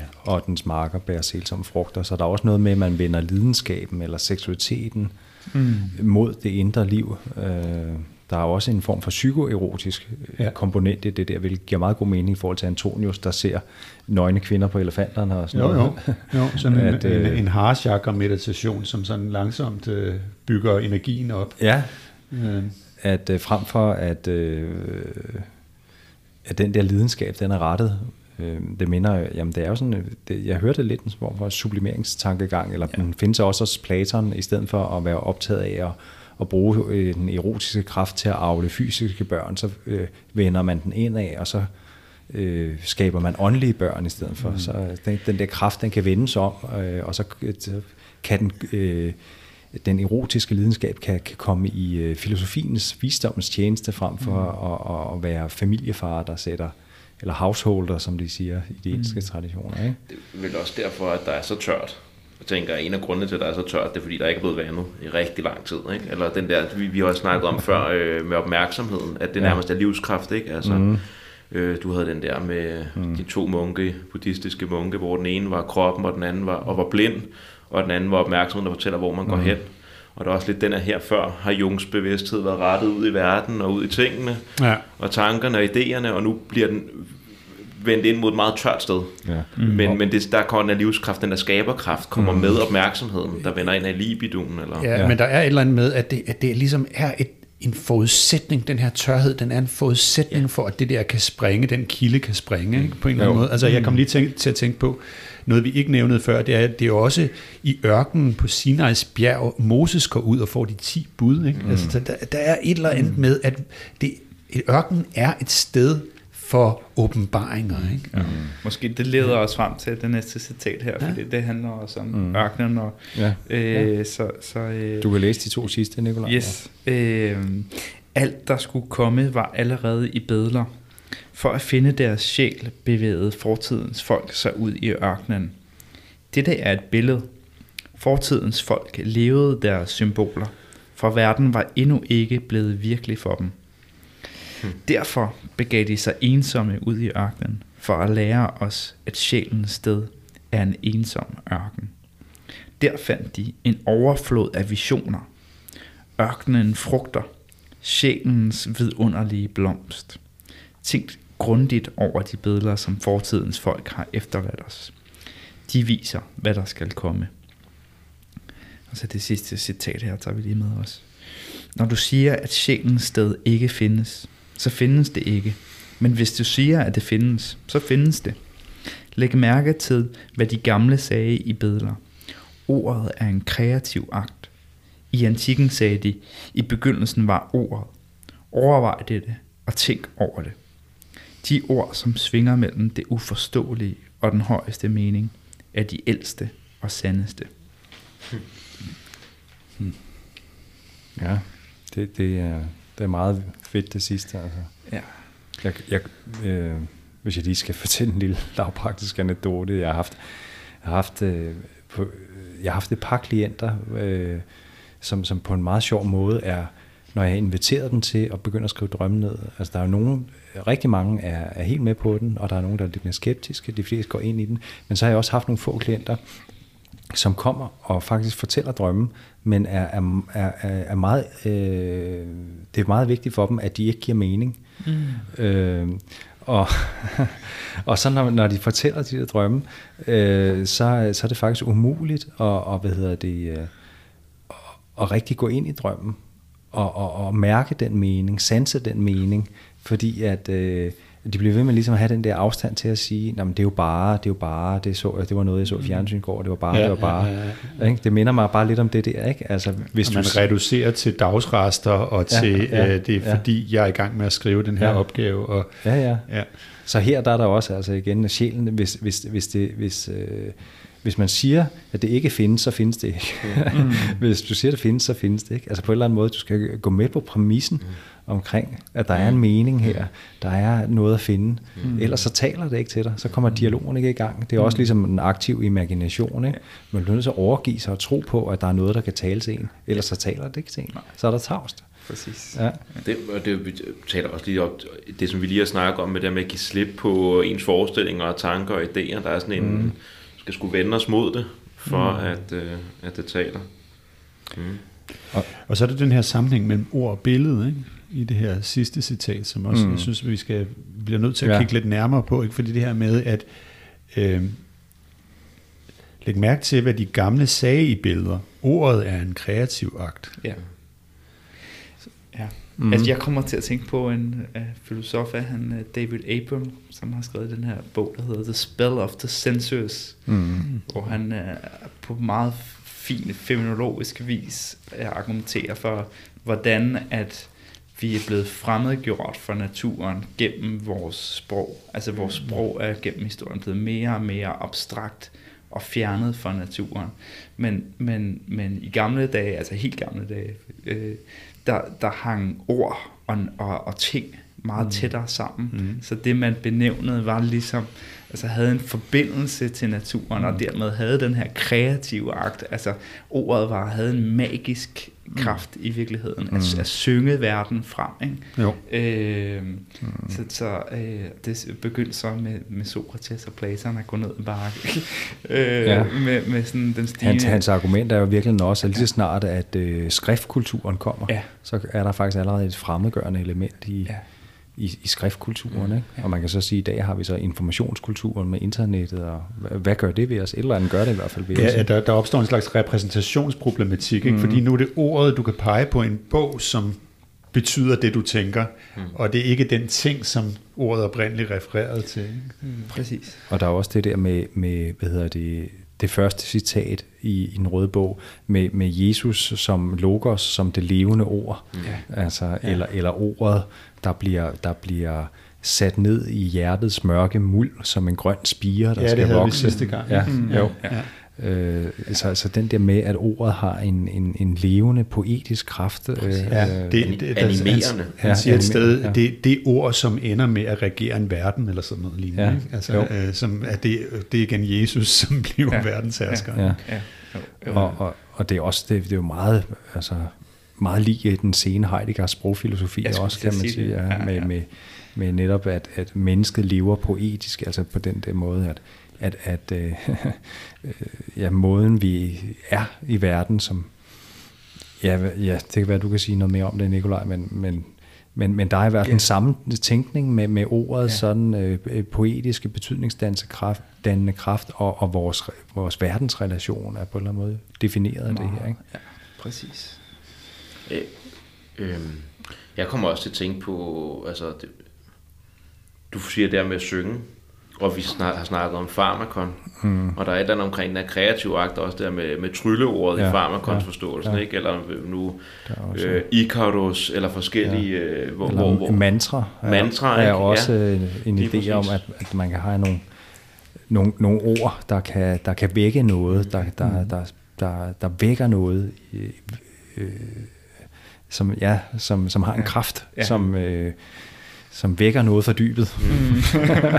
jeg fik det sidste, jeg var på Vedfældt Instituttet, ja. så lige pludselig sad jeg, vi havde lavet en meditation, som vi, vi havde om, øh, om traumer, mm. og skulle lave sådan en meditation på trygge steder, og så kom der et mantra til mig, og det er faktisk bare, at jeg har brugt lige siden, og kan sætte mig ind i den der, så, så ved at, re, re, at, at sige mantraet, så kommer jeg ind i den der tilstand, som jeg var, på Vedfeldt Instituttet, som er totalt grounded og åben hjerte, men også med en fasthed og sådan nogle, mm. nogle fede kvaliteter der. Så ja. der er noget om det sprog der, mm. det med at bruge ordene. Ja. Altså hvis vi går lidt tilbage i citatet, så står der også, fortidens folk levede deres symboler, for verden var endnu ikke blevet virkelig for dem. Ja, Det er jo sindssygt interessant udsagn også, ikke? fordi mm. det, de levede deres symboler. Det er igen det der med, at de var i direkte kontakt med ja. øh, de symboler, som indgår i sproget, ja. fordi verden var ikke blevet virkelig. Ja. Mm. Altså den her ideen om virkeligheden som noget, mm. hvor man i virkeligheden tager en form for afstand til verden. Ikke? Ja. ja, præcis. Han siger også et andet sted, øh, inden vi blev... Øh, inden vi blev virkelighedens øh, herre eller sådan noget. Ikke? Ja. Øh, jeg kommer også til at tænke på alkymien, ikke? hvor han siger, at altså i vores psykologiske kultur, der bliver vi nødt til at se det her som en indre proces, men alkemisterne skældede ikke mellem en Nej. indre og en ydre proces, for mm. dem var det var der ikke den skældning. Ja, så, så igen, øh, virkeligheden, ja. for lige at gå tilbage ja. til noget af det, vi talte ja. tidligere om i, i samtalen i dag, ja.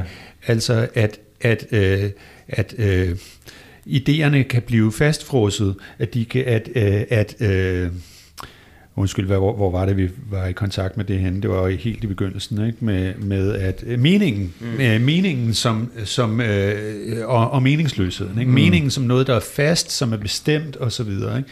så er vi jo tilbage ved den øh, problemstilling her, ikke? at øh, virkelighed, det er også en forestilling om, at noget er rigtigt, mm. og der er noget andet, der ikke er rigtigt. Mm. Øh, ja. Så det er også igen en, en altså i yderste konsekvens kan det være igen sådan en, en neurotisk forestilling om, at noget er sandt, og noget andet er usandt. Der findes noget, som i virkeligheden er i verden, og så ja. findes der en masse, som bare er kvatsch. Ikke? Kvatsch, ja. ja. Jeg får, jeg får lyst til at sige, nu vi har snakket meget også på, på vores alkemi-podcast, Anders, om uh, The Physical and the Material. Ja. Altså vi faktisk kommer til at, at stivne ting. Ja. Øh, at vi glemmer, at det er noget, altså, at, at verden er levende, og det ikke mm. er en virkelighed som noget fast, okay, men at det mere er en flydende, mere flydende ting, end hvad vi lige går og har en oplevelse af i dag. Det er i hvert fald noget, det jeg får ud af den der...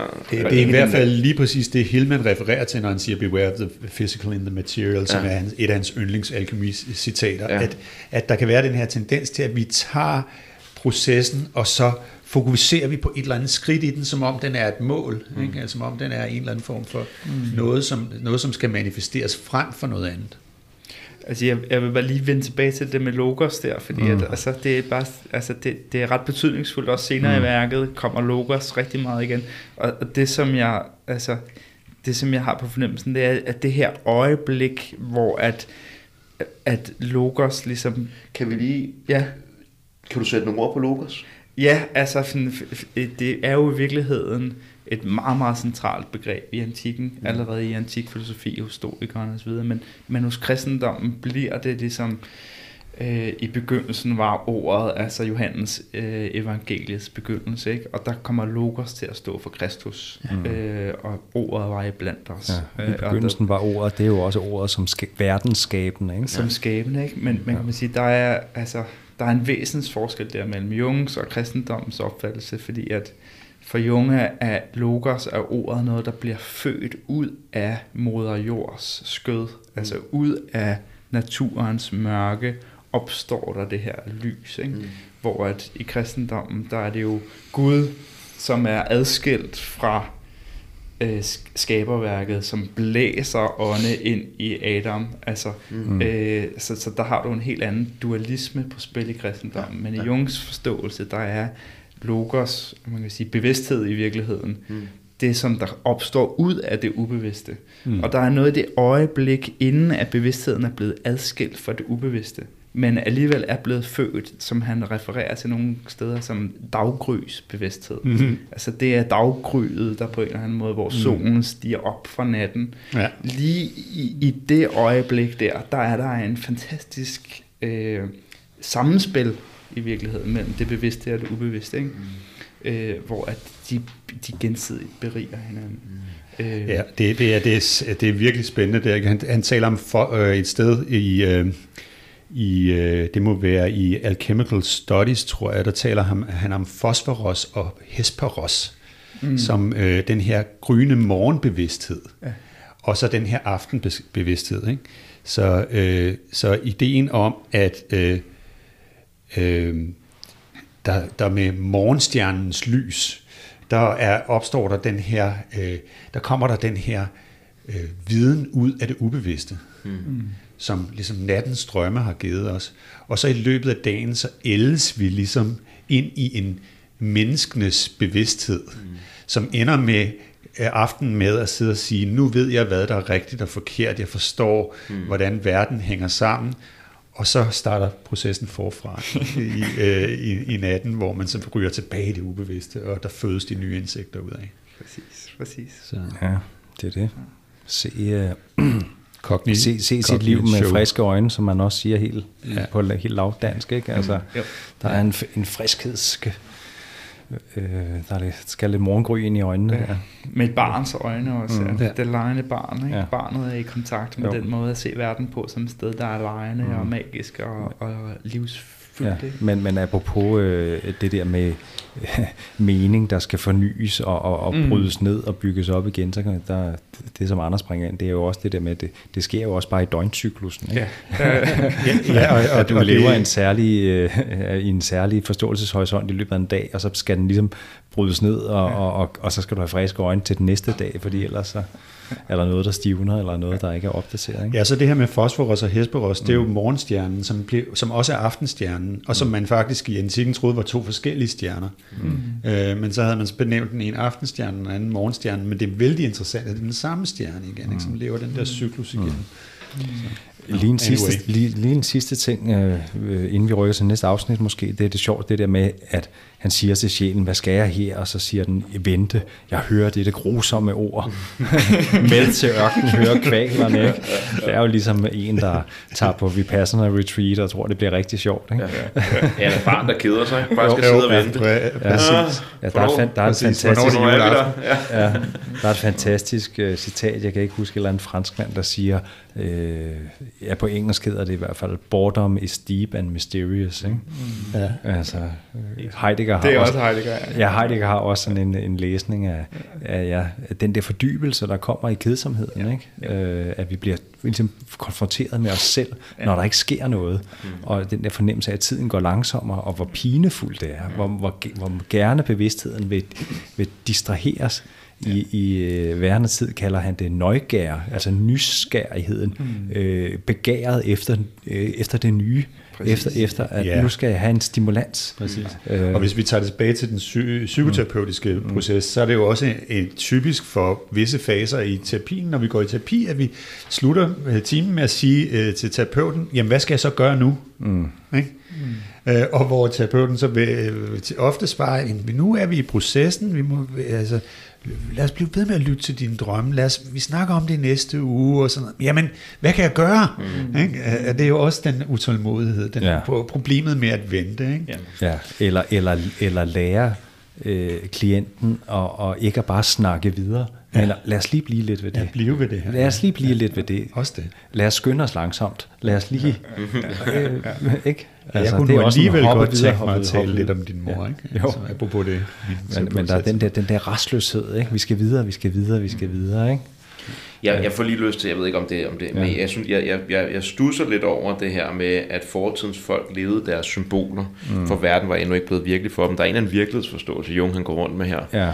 Øh, altså for, for, for ham, der er det virkelige på det her tidspunkt stadig det har en helt bestemt klang. For ja, du sagde lejende og ja. mystisk og magisk og sådan ja, noget. Ja, ja, ja, øh, det, er en, det er ikke en del af virkeligheden for Jung på det her tidspunkt. Ja. Men Virker der er jo også altså noget i, at sådan, når går vi ud i ørkenen, så påvirker det vores psyke. Mm. Eller ligger ja. vi os i en mørk kugle og mm. går på mm. darkness retreat, eller mm. så, så uh, påvirker det vores psyke. Mm. Eller sådan, altså sådan, det, det er ikke uvæsentligt, hvor vi befinder os. Og, og altså, man kan godt leve sine symboler mm. Og, og få en masse ud af det. Altså, så, så igen den der skarpe adskillelse mellem det indre og det ydre, havde de ikke, Nej. og den har Nej. vi. Yes. Og det er både godt og skidt. Altså, det, Men ja, tror, og forskellen på en virkelighed, der er i flow, og en virkelighed, der står stille. Ikke? Og det, på den måde, så synes jeg også, altså en peger på en konkretisme igen. Ikke? Ja, I virkeligheden ja. er noget, som mm. bliver fastholdt. Og jeg tror, er det ikke også det, man møder i starten i psykoterapi? Ikke? Altså den der, vi også snakkede den der barriere der i starten, hvor øh, klienten har et, et sprog, som ikke rigtig øh, tillader, at vi snakker med sjælens øh, tunge og, og sådan, fordi at der er noget, der, det her det er uvirkeligt. Altså det, at der er noget, der er mere virkeligt, og det her det er sådan noget lidt noget, ja, altså det, er ikke, det har ikke den samme fasthed, og fasthed er noget, der er virkelig og godt i vores mm. verdensforståelse. Jo. Det er noget, vi kan forholde os til. Jeg, jeg hører også ja. lidt i det, det der med netop, at tidens ånd snakker om nytte og fornuft, yes. og har en helt bestemt idé om, at virkelig det er det, der må, kan måles og vejes, og som virker. Ja, ja, ja. Øh, ja så, det virker og virker. Ja, ja, ja. Øh, så hvad hedder det? Øh... Og drømmerierne, de virker ikke på noget. Vel? Nej. Der, de har ingen, øh, de har ingen øh, Ingen effekt. Ingen gang i verden. Nej. Nej. øh, men, men det er jo også apropos det der med den der kugle, der kommer ned i hans første visioner. Ikke? Altså netop det der, vi snakker om første gang, det der med det moderne menneske, som siger, uh, alone and afraid in a world I never made. Altså mm. den der med, når man får et nyt virkelighedsbillede med de moderne uh, naturvidenskab, ikke? Så, mm. så på den måde får man en, en, en, en autoritativ øh, hvad hedder det, udlægning af, hvad virkeligheden er, og hvad der ikke er virkeligt. Ikke? Ja. Øh, og, og netop det der med, at, at, at, at der er ikke noget sjæl, der er ikke noget mening i tingene. Det er ligesom noget, der er mm. i det indre subjektive, ikke? mens at, at, at for, netop for de gamle mennesker, der, øh, gamle tids mennesker, der har det jo der, der har været en ånd i en sten, eller ånd i et sted. Eller, på alkymisterne ja, også, ja, ikke? Altså, ja. Det er også den kløft, han prøver at, at hele med sit begreb om synkronicitet blandt andet. Ikke? Mm. At, altså at psyken også er ude ja. øh, for os. Og, hvor starter og, og slutter den egentlig? Ja, hvor starter og slutter den, og der kan ske ting i den såkaldte ydre virkelige mm. verden, som, som har en, en, mm. en mærkværdig sammenhæng ja. med vores indre liv. Ikke? Mm. Øh. Apropos ånden i en sten, så har Helman jo i den der artikel om, om stenen, har han jo en meget fin måde at slutte det hele på, fordi han ender faktisk med at minde øh, Øh, læseren om, at vi alle sammen har sten, som har ånden i sig. Dem, vi har, de sten, vi har taget med hjem fra stranden, de sten, vi har fundet på ferien, som vi har mm. liggende på vores skrivebord, mm. dem har vi jo ikke liggende, fordi de bare er en sten. Vi har dem liggende, fordi de er, ja. øh, de manifesterer en eller anden form for ånd, en eller anden mm. form for minde, en jo. eller anden form for tilstand. Det er det, der er blevet tilbage af det. Det er en souvenir med affektionsværdi. Ja. Nå, ja, det kan du godt, det kan du godt tale ned, men jeg synes Nej, faktisk, jeg, jeg, jeg, jeg, vil faktisk, jeg vil faktisk pege på, at det faktisk har en enorm værdi, det, ja, ja. de ting, som vi holder helt, af på jeg, jeg, jeg er helt med det, ikke for at tale det ned, Nej. det er bare for at sige, at... at det er så, vi taler om det i dag. Ja. At, det, det, det, at fænomenet eksisterer stadigvæk, men øh, relationen...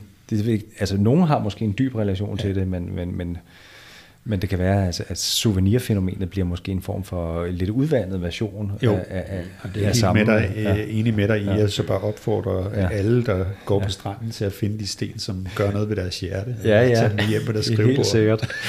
Word. Ja, Yes. helt sikkert. Skal vi tage erfaringer i ørkenen? Det er næste afsnit. Ja. Det Ja. er, at ja, så, så begynder der at ske flere ting ude i ørkenen.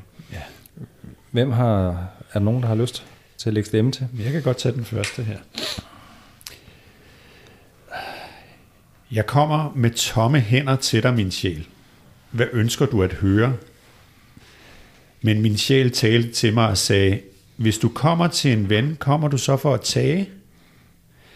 Jeg vidste, at det ikke burde være sådan, men jeg fremstår for mig selv fattig og tom. Jeg ville gerne sætte mig nær ved dig og mærke åndedrættet fra dit livgivende nærvær. Min vej er gennem varmt sand hele dagen lang. Sandede, støvede stier. Min tålmodighed blev indimellem svag, og jeg tvivlede på mig selv, som du ved. Min sjæl svarede og sagde, du taler til mig, som var du et barn, der beklager sig til sin mor. Jeg er ikke din mor. Jeg vil ikke beklage mig, men lad mig sige, at min vej er lang og fuld af støv. For mig er du som et skyggefuldt træ i vildnisset. Jeg vil gerne nyde din skygge. Men min sjæl svarede, du er nydelsessyg. Hvor er din tålmodighed? Din tid er endnu ikke omme. Har du glemt, hvorfor du gik ind i ørkenen? Skal vi øh, tage Ja. den her til første omgang, tænker jeg. Det kan vi godt. Mm. Han er i hvert fald, han er stadig i ørkenen, han er stadig prøvet. Det er stadig den der tålmodighedsprøvelse, ikke? Den der, den der at vente uden, uden genstand, ikke? Uden indhold, altså, eller det er i hvert fald det er min association mm. på det. Den der, den der bevidstheden kan næsten ikke tåle ikke at have noget at beskæftige sig med, eller ikke at have ja. noget indhold, ikke? Og, og han rækker jo virkelig ud, ikke? Mm. Altså, han vil godt sidde, det er et skyggefuldt træ, han har lyst til at sidde ja. Ja. ude det, under ja. det her vildnes her. Der er noget omkring nogle moder, associeret. Han kunne godt tænke sig en mor, der tager sig af ham. Og, Ja, han føler sig lidt lost. Ja. Ja. Er han lidt for tabt barn her, Ja, ikke? for satan. Og han vil gerne have svar. Ja. Ja. Det skal helst være nu. Ja. Øh, Og- Jeg, jeg lagde også mærke til det der sjælen, der svarer, jeg er ikke din mor. det, det, var, det var et genialt svar. Altså. men, men det er klart, at han er kommet videre ikke, fra, hvor han var oprindeligt, fordi nu er han ikke længere, nu er læng, øh, øh, altså, sjælen er ikke længere en ting. Mm. Det er ikke noget, som er i mennesket, og som vi kan analysere, mm. og som et videnskabeligt objekt, som vi snakkede om sidste gang. Nu er, det, nu er der en relation med sjælen, mm, ja. men det interessante er, hvilken, hvilken type relation. Ikke? Ja, Fordi ja. Øh, som, som øh, sjælen starter med at sige, hvis du kommer til en ven, kommer, hvis du kommer til en ven, kommer du så for at tage. Mm. Ikke? Altså, altså, har du ikke gaver med til en ven? Har du ikke, Jo. udveksler du ikke med en ven? Det er det. Øh, Mm. Han, skal, ja. ja. han skal ikke komme med sit hvide begær og vil have noget. Han bliver ligesom nødt til at være ydmyg, eller måske ofre noget, mm. eller stille sig i tjeneste, eller, eller det ved jeg ikke, hvad, hvordan hører du det, Anders? Jeg hørte, jeg hørte helt klart også ja. sådan, altså at det her med, at han vil gerne have, at sjælen skal være et skyggefuldt træ, ikke? han vil gerne jo. nyde dets frugter. Okay, ja. Ja. nu har jeg accepteret dig sjæl, så giv mig det der, du ja. har. Ikke? Ja. Ja. Så, så, så det er fedt. Jeg, jeg, jeg, jeg tror på dig. Kom nu, giv mig noget. Lad mig ja. sidde hos dig. Ja. Lad, lad mig være tæt ved dit livgivende åndedræt og dit mm. nærvær og alt det der. Ikke? Jeg, jeg, får sådan, altså jeg sidder og bliver tør i munden, og det ved jeg ikke, om det bare fordi jeg skal noget drikke, men jeg får sådan en fornemmelse af, at der er et eller andet i Jung her, der tørster, og der er der, hvor den her moderassociation kommer op, han må godt bare tænke sig at ligge som sådan et eller andet lille, øh, mm. fuldstændig magtesløs barn, og bare ligge og sutte noget bryst, ikke? Mm. Øh, få sådan noget mælk, kom med kilden, du, jeg skal, jeg, ja. jeg tørster, jeg har været i ørken, eller det, ja. mit, mit selv er sådan en, en, tørt, øh, en tør ørken. Mm. Ja, men det, og, det, og det er lige præcis sådan, det fortsætter. Vi kan lige tage den her bid også. Min tro er svag, mit ansigt blændes af ørkensolen, af ørkensolens glitrende skær. Varmen ligger på mig som bly, tørsten piner mig. Jeg tør ikke tænke på, hvor uendelig lang min vej er, og frem for alt øh, ser jeg intet foran mig. Min sjæl svarede... Må jeg tage den, Anders? Ja, Så det må svarer jeg på sjælens vegne. Ja, det er godt. Du taler som om, at du stadig intet har lært. Kan du ikke vente? Skulle alt falde i dit skød, modent og færdigt? Du er mæt. Ja, du vrimler af hensigter og begær. Ved du stadigvæk ikke, at vejen til sandhed kun står åben for dem uden hensigter? Eller intentioner. Øhm, ja. Mm. Ja. Jamen, hvis jeg lige må tilføje sig den der uh, mor uh, sjæl, uh, altså sådan også altså i terapirummet, altså med nu snakker jeg også for min egen vej igen, men, men, men jeg har oplevet det også altså andre steder, at, at den der differentiering mellem det moderlige og det sjælige, eller mellem morarketypen og animanen, mm. er utrolig vigtig mm. for mange mænd. Øh, for, fordi at vi så nemt kommer til at søge i vores forhold, Øh, altså, vi kommer til at blande dem sammen. At vi i vores forhold både gerne vil have noget moderligt. Guilty as charged. har, ja. har du virkelig prøvet det? ja, for. Så, ja. Hej mor. så, så det vil sige, der er sådan en, en utrolig stor og vigtig sådan opgave i det der med at få differentieret de to ting. Altså, mm. ja. Og apropos også i forhold til det her med den mindre forening og den større forening. Fordi i det der sammenblandede felt der, i den mindre forening, hvor vi endnu ikke har differentieret os fra det arketypiske, der er vi i, i et moderligt felt i virkeligheden. Vi ligger der og sutter mm. på patten, men, men den føde, vi får, er den arketypiske føde, mm. som vi ikke kan på en eller anden måde fremfriste os. Ja. Øh, mm. Ja, øh, så det er en form for at komme ud af en symbiose, som er, er, er, er barnmoderagtig. Karpe navlestrengen, også den metaforiske. Ja, og ja. det er vi nødt til, for at vi kan være i relation til sjælen. Ja, og ja, den mindre konjunktiv som en symbiose, det er jo et godt udtryk for ja, det. Ja, det er lige præcis det der. Ikke? Og det er jo der, hvor man er fanget øh, hos heksen, for, for at blive ja, i eventyrenes ja, verden. Ikke? Ja. Det er den, ja, ja. Øh, ja, øh, Hans og Grete øh, mm. pandekagehuset, ikke? som, mm. som øh, er fanget i den der hekseform. Ja, heksen der, eller fristeren. Fristeren, eller, ikke? og man, man ligger der og Ja, og man finder alle mulige øh, modererstatninger. Øh, mm. i, ja, i, vi kender det, når vi ja, overspiser, og når vi øh, mm. ja, med det ene og det, de ene og det andet substans, som vi kan bruge som surrogat. Ikke? Ja, ja. Øh, ja, så der er også, det kunne man også perspektivere i forhold til sådan afhængighed faktisk. Ja.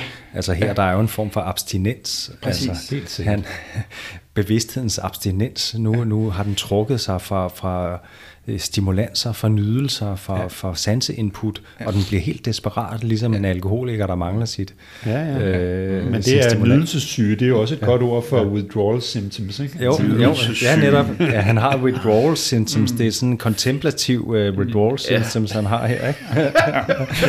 og, og vi kender det jo fra, fra de der Vipassana retreats og sådan noget, ikke? At, at fuck, så begynder man at hallucinere mad og, mm. og, og, og underholdning og hvor min Facebook og med nogle notifikationer, og ja. øh, lad mig blive distraheret, jeg kan ikke holde ud og være i mig selv. Ja. Øh.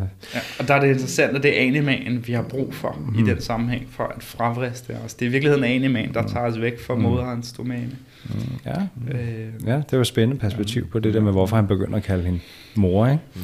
Mm. Og, og, og, og så synes jeg også det der med at vente uden intentioner, øh, der tror jeg også, at der ligger sådan lidt han, han læser også Meister Eckhart og sådan noget, ja. øh, hvor det også er at give slip på viljen for at komme ind i den mystiske forening med Gud eller sådan noget. Ikke? Og Heidegger har også øh, i nogle af hans dialoger, så har han også det der med øh, det der venten. Hvad er den egentlige venten? Mm. Så skriver han, den egentlige venten forventer ingenting. Mm. Fordi, mm. At, fordi en venten, der venter på noget, ja en, en venten, der har en genstand, er ikke den egentlige venten. Ja. Øh, Øj, det er du godt, har også, øh, ja. altså, Gelassen har et begreb, ja. som både Meister Eckhart og Heidegger mm. også øh, bruger meget, ikke? og der, der har du den der give en slip, mm. altså gelassen. Præcis, mm. ja, gelassen, gelassenhed, og det, det, netop det de begreber, han, det er i forbindelse med Gelassenheit, han, han, han diskuterer den der den egentlige venten, ikke? Ja. altså give en slip på, på at forventningens objekt ja. at være i den rene venten. Ja. Hvor at tingene kan fremstå, ja. som de er. Ja. Altså, der er også en feminologisk mm. bevægelse her, mm. hvor at man i det øjeblik, ja. man giver slip på mm. at prøve at ville forme verden på en mm. bestemt måde, så kan tingene i sig selv, mm. så at sige, fremstå for dig. Ja. Og så kan du ja. se øh, ja. en, en mere direkte ja. øh, måde at være i verden på, ikke? hvor tingene begynder at, at skinne ja. og, og have den her stråleglans. Ikke? Og, og her der, er han jo, der siger sjælen jo, du er fuld af hensigter og intentioner. Ja, ja. Så man kunne, hvis man skulle udtrykke det fenomenologisk, vi er også på vej ud af en intentionel bevidsthed, ind i en ikke-intentionel ja. bevidsthed. Ikke? Ja, Præcis. I, i, en venten, I en ren venten uden genstand. Noget? Jamen, du må godt gå først. Jamen, ja, fordi jeg, jeg, jeg, kom, altså, det er meget, altså, vi er stadig i gang med den her udrenselsesproces, ikke? Mm. Så nu han har, han har givet fla, slip på formerne og på tankerne, og nu er vi nede i den endnu mere subtil lag, også i buddhismen, ikke? Så mm. finder man ud af, at der er tankeformer, som ikke har form endnu som tanker, men som er netop intentioner. Intentioner, og ja. de skal også væk, fordi det er, ja, også, ja. det er også sindets rettighed på ja, en eller anden måde ja. ude i verden, ja, ja. og så er der allerede, allerede, allerede et, et, et forkert ja. tilhørsforhold, mm. hvor som ikke er rent. Ja. ja. ja. Det, og jeg tænkte bare, at jeg ville referere til uh, Sam Harris' Waking Up app, som mm. mange af lytterne garanteret kender, uh, hvor han har en meditation, uh, eller det er en af, en af de ting, han, han gør, når man arbejder med åndedræt, det han siger, at du skal ikke læne dig ind i åndedrættet. Du skal vente på, at åndedrættet kommer til dig, og det er lige præcis det, vi taler om her. Ikke? En bevidsthed, som kan tage imod det uden forventning, mm, mm. Øh, og som ikke sidder og venter på, hvornår kommer det næste åndedræt, hvordan, hvordan, hvordan ser det ud lige om lidt, eller mm. nu kommer det, nu kommer det, eller mm. kommer det ikke, mm. men, men bare sidder og, og venter på, at, ja. det, at det kommer til en. Som du skal næsten læse det næste citat, så øh, det øh, passer rigtig fint til det, du siger nu, synes jeg. Gør det det? Okay. Ja, ja. Vi bør gro som et træ, der ikke kender sin egen lovmæssighed. Vi knytter os til hensigter uden tanke på hensigter er en begrænsning. Ja, lukker livet ude. Undskyld. Mm. Det, er der noget galt med den sætning, er der ikke? Okay. Vi knytter os til hensigter uden tanke på, hen, på at... Nej, undskyld, ja.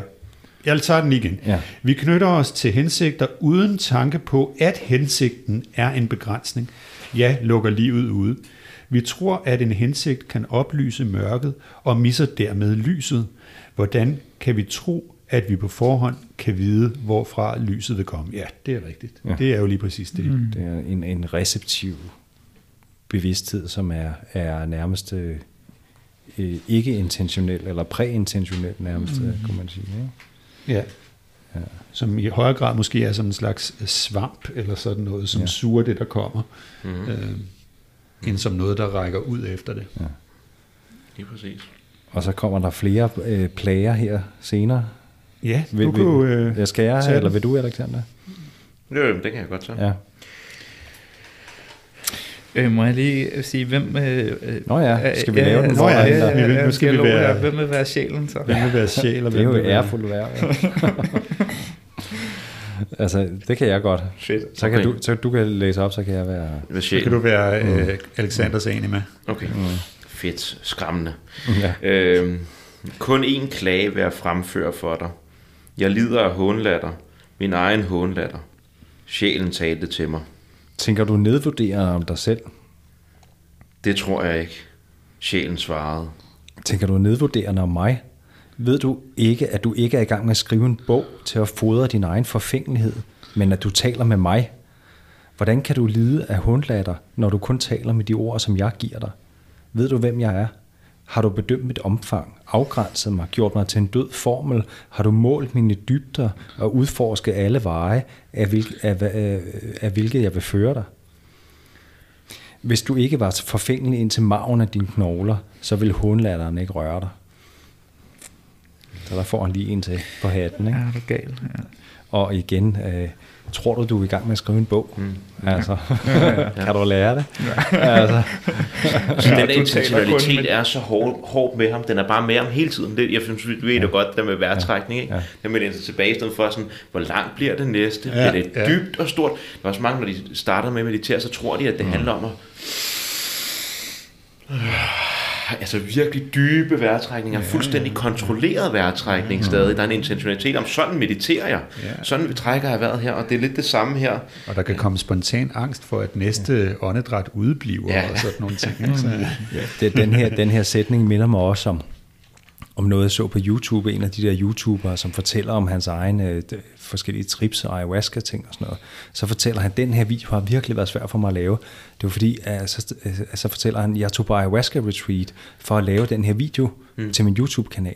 Og det første, der sker, når jeg kommer ind i ayahuasca-tilstanden, det er, at jeg møder den her ånd, mm. den der Mama Aya-agtige ånd, og så siger den til mig, du skal lukke din YouTube-kanal, Tror du, du er kommet her for at, mm. og, øh, og, og, og føre dig frem med din YouTube-kanal? Du skal slette den. Mm. Og han er bare sådan, ikke? Fordi det er han jo. Han er jo kommet for ja. at, at lave nyt content mm. til, sin, til sin fede YouTube-kanal. Ikke? Mm. Og, øh, og så, så sker der lige pludselig noget, som er helt uventet. og nu har han lagt sig ud med Mama Aya. Det lyder ikke godt. Nej, det lyder ikke godt. Altså, han er, han er gået ind i... Øh, i den hellige dimension med sin egen forfængelighed og sin egen ambition, og så får han en på kasketten. Altså. Som en tyv i natten. Ja, som en tyv i natten. Apropos, er du kommet her for at tage noget? Ja, ja, ja. præcis. Og, og det er jo spændende, fordi de unge oplever det her her, men det, det her det er en moderne YouTuber, der ikke ved, formentlig ikke ved ja. noget som helst om noget, ja. og så tager han ayahuasca, og så, og så sker der faktisk præcis det samme. Ja. Han får en på lampen. Altså. Ja. Ja. Og så er det meget spændende, det der forhold mellem håndlatteren og øh, forfængeligheden, ikke? Som, mm. som jeg synes faktisk, øh, efter jeg har læst den her tekst, så bliver jeg lige pludselig opmærksom på det, også med øh, i mit klientarbejde, at der kan være folk, der sidder og kritiserer sig selv, og så bliver jeg jo straks lige pludselig nysgerrig på, okay, kan vide, hvad, hvad er det her udtryk for? Er der også, er der også det, i det her en form for forfængelighed, mm. som, øh, som spejler det? Mm. Det, det er psykologisk sindssygt godt sindssygt godt set, altså ja. at der er det forhold mellem at øh, hakke på sig selv og i virkeligheden øh, være inflateret ind i ja. en eller anden forestilling om, at jeg skal være noget andet end det, jeg er. Ikke? Yes. Præcis, præcis. Det giver rigtig god mening. Den kan jeg ikke rigtig genkende det, til, vil jeg så sige. Hold da kæft. Det er lidt ubehageligt. ja, det skal være lidt ubehageligt, ikke? Altså, jo, jo. Er det. Men det er, der er vi jo alle sammen en gang imellem. Skal vi læse de tre sidste? Ja. ja. Jeg vil gerne tage en af dem i hvert fald her. Ja, men kan du ikke bare læse alle tre? Jo, simpelthen, jeg har læst alle tre. Dette var den 25. nat i ørkenen.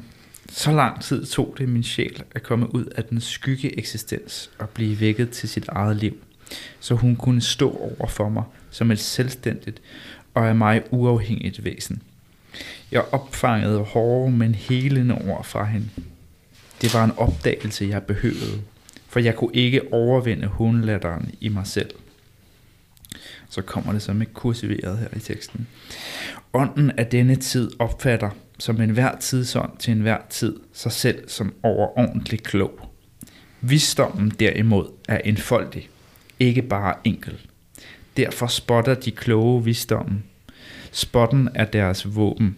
De behøver kun deres spidse giftige våben, fordi de føler sig ramt af den enfoldige visdom.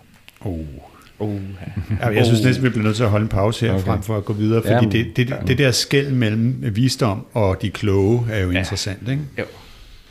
Og at visdommen er enfoldig. Altså, ja. der er en slags simpelhed i visdommen, apropos det med Klassenheit og ja. kedsomhed. Vi er sådan lidt inde i uh, Meister Eckhart-territorium ja. her, ikke? Ja, det er vi virkelig. Ja, zen-buddhismen kunne også være ja. en god reference for noget af det her. Ja. Jo.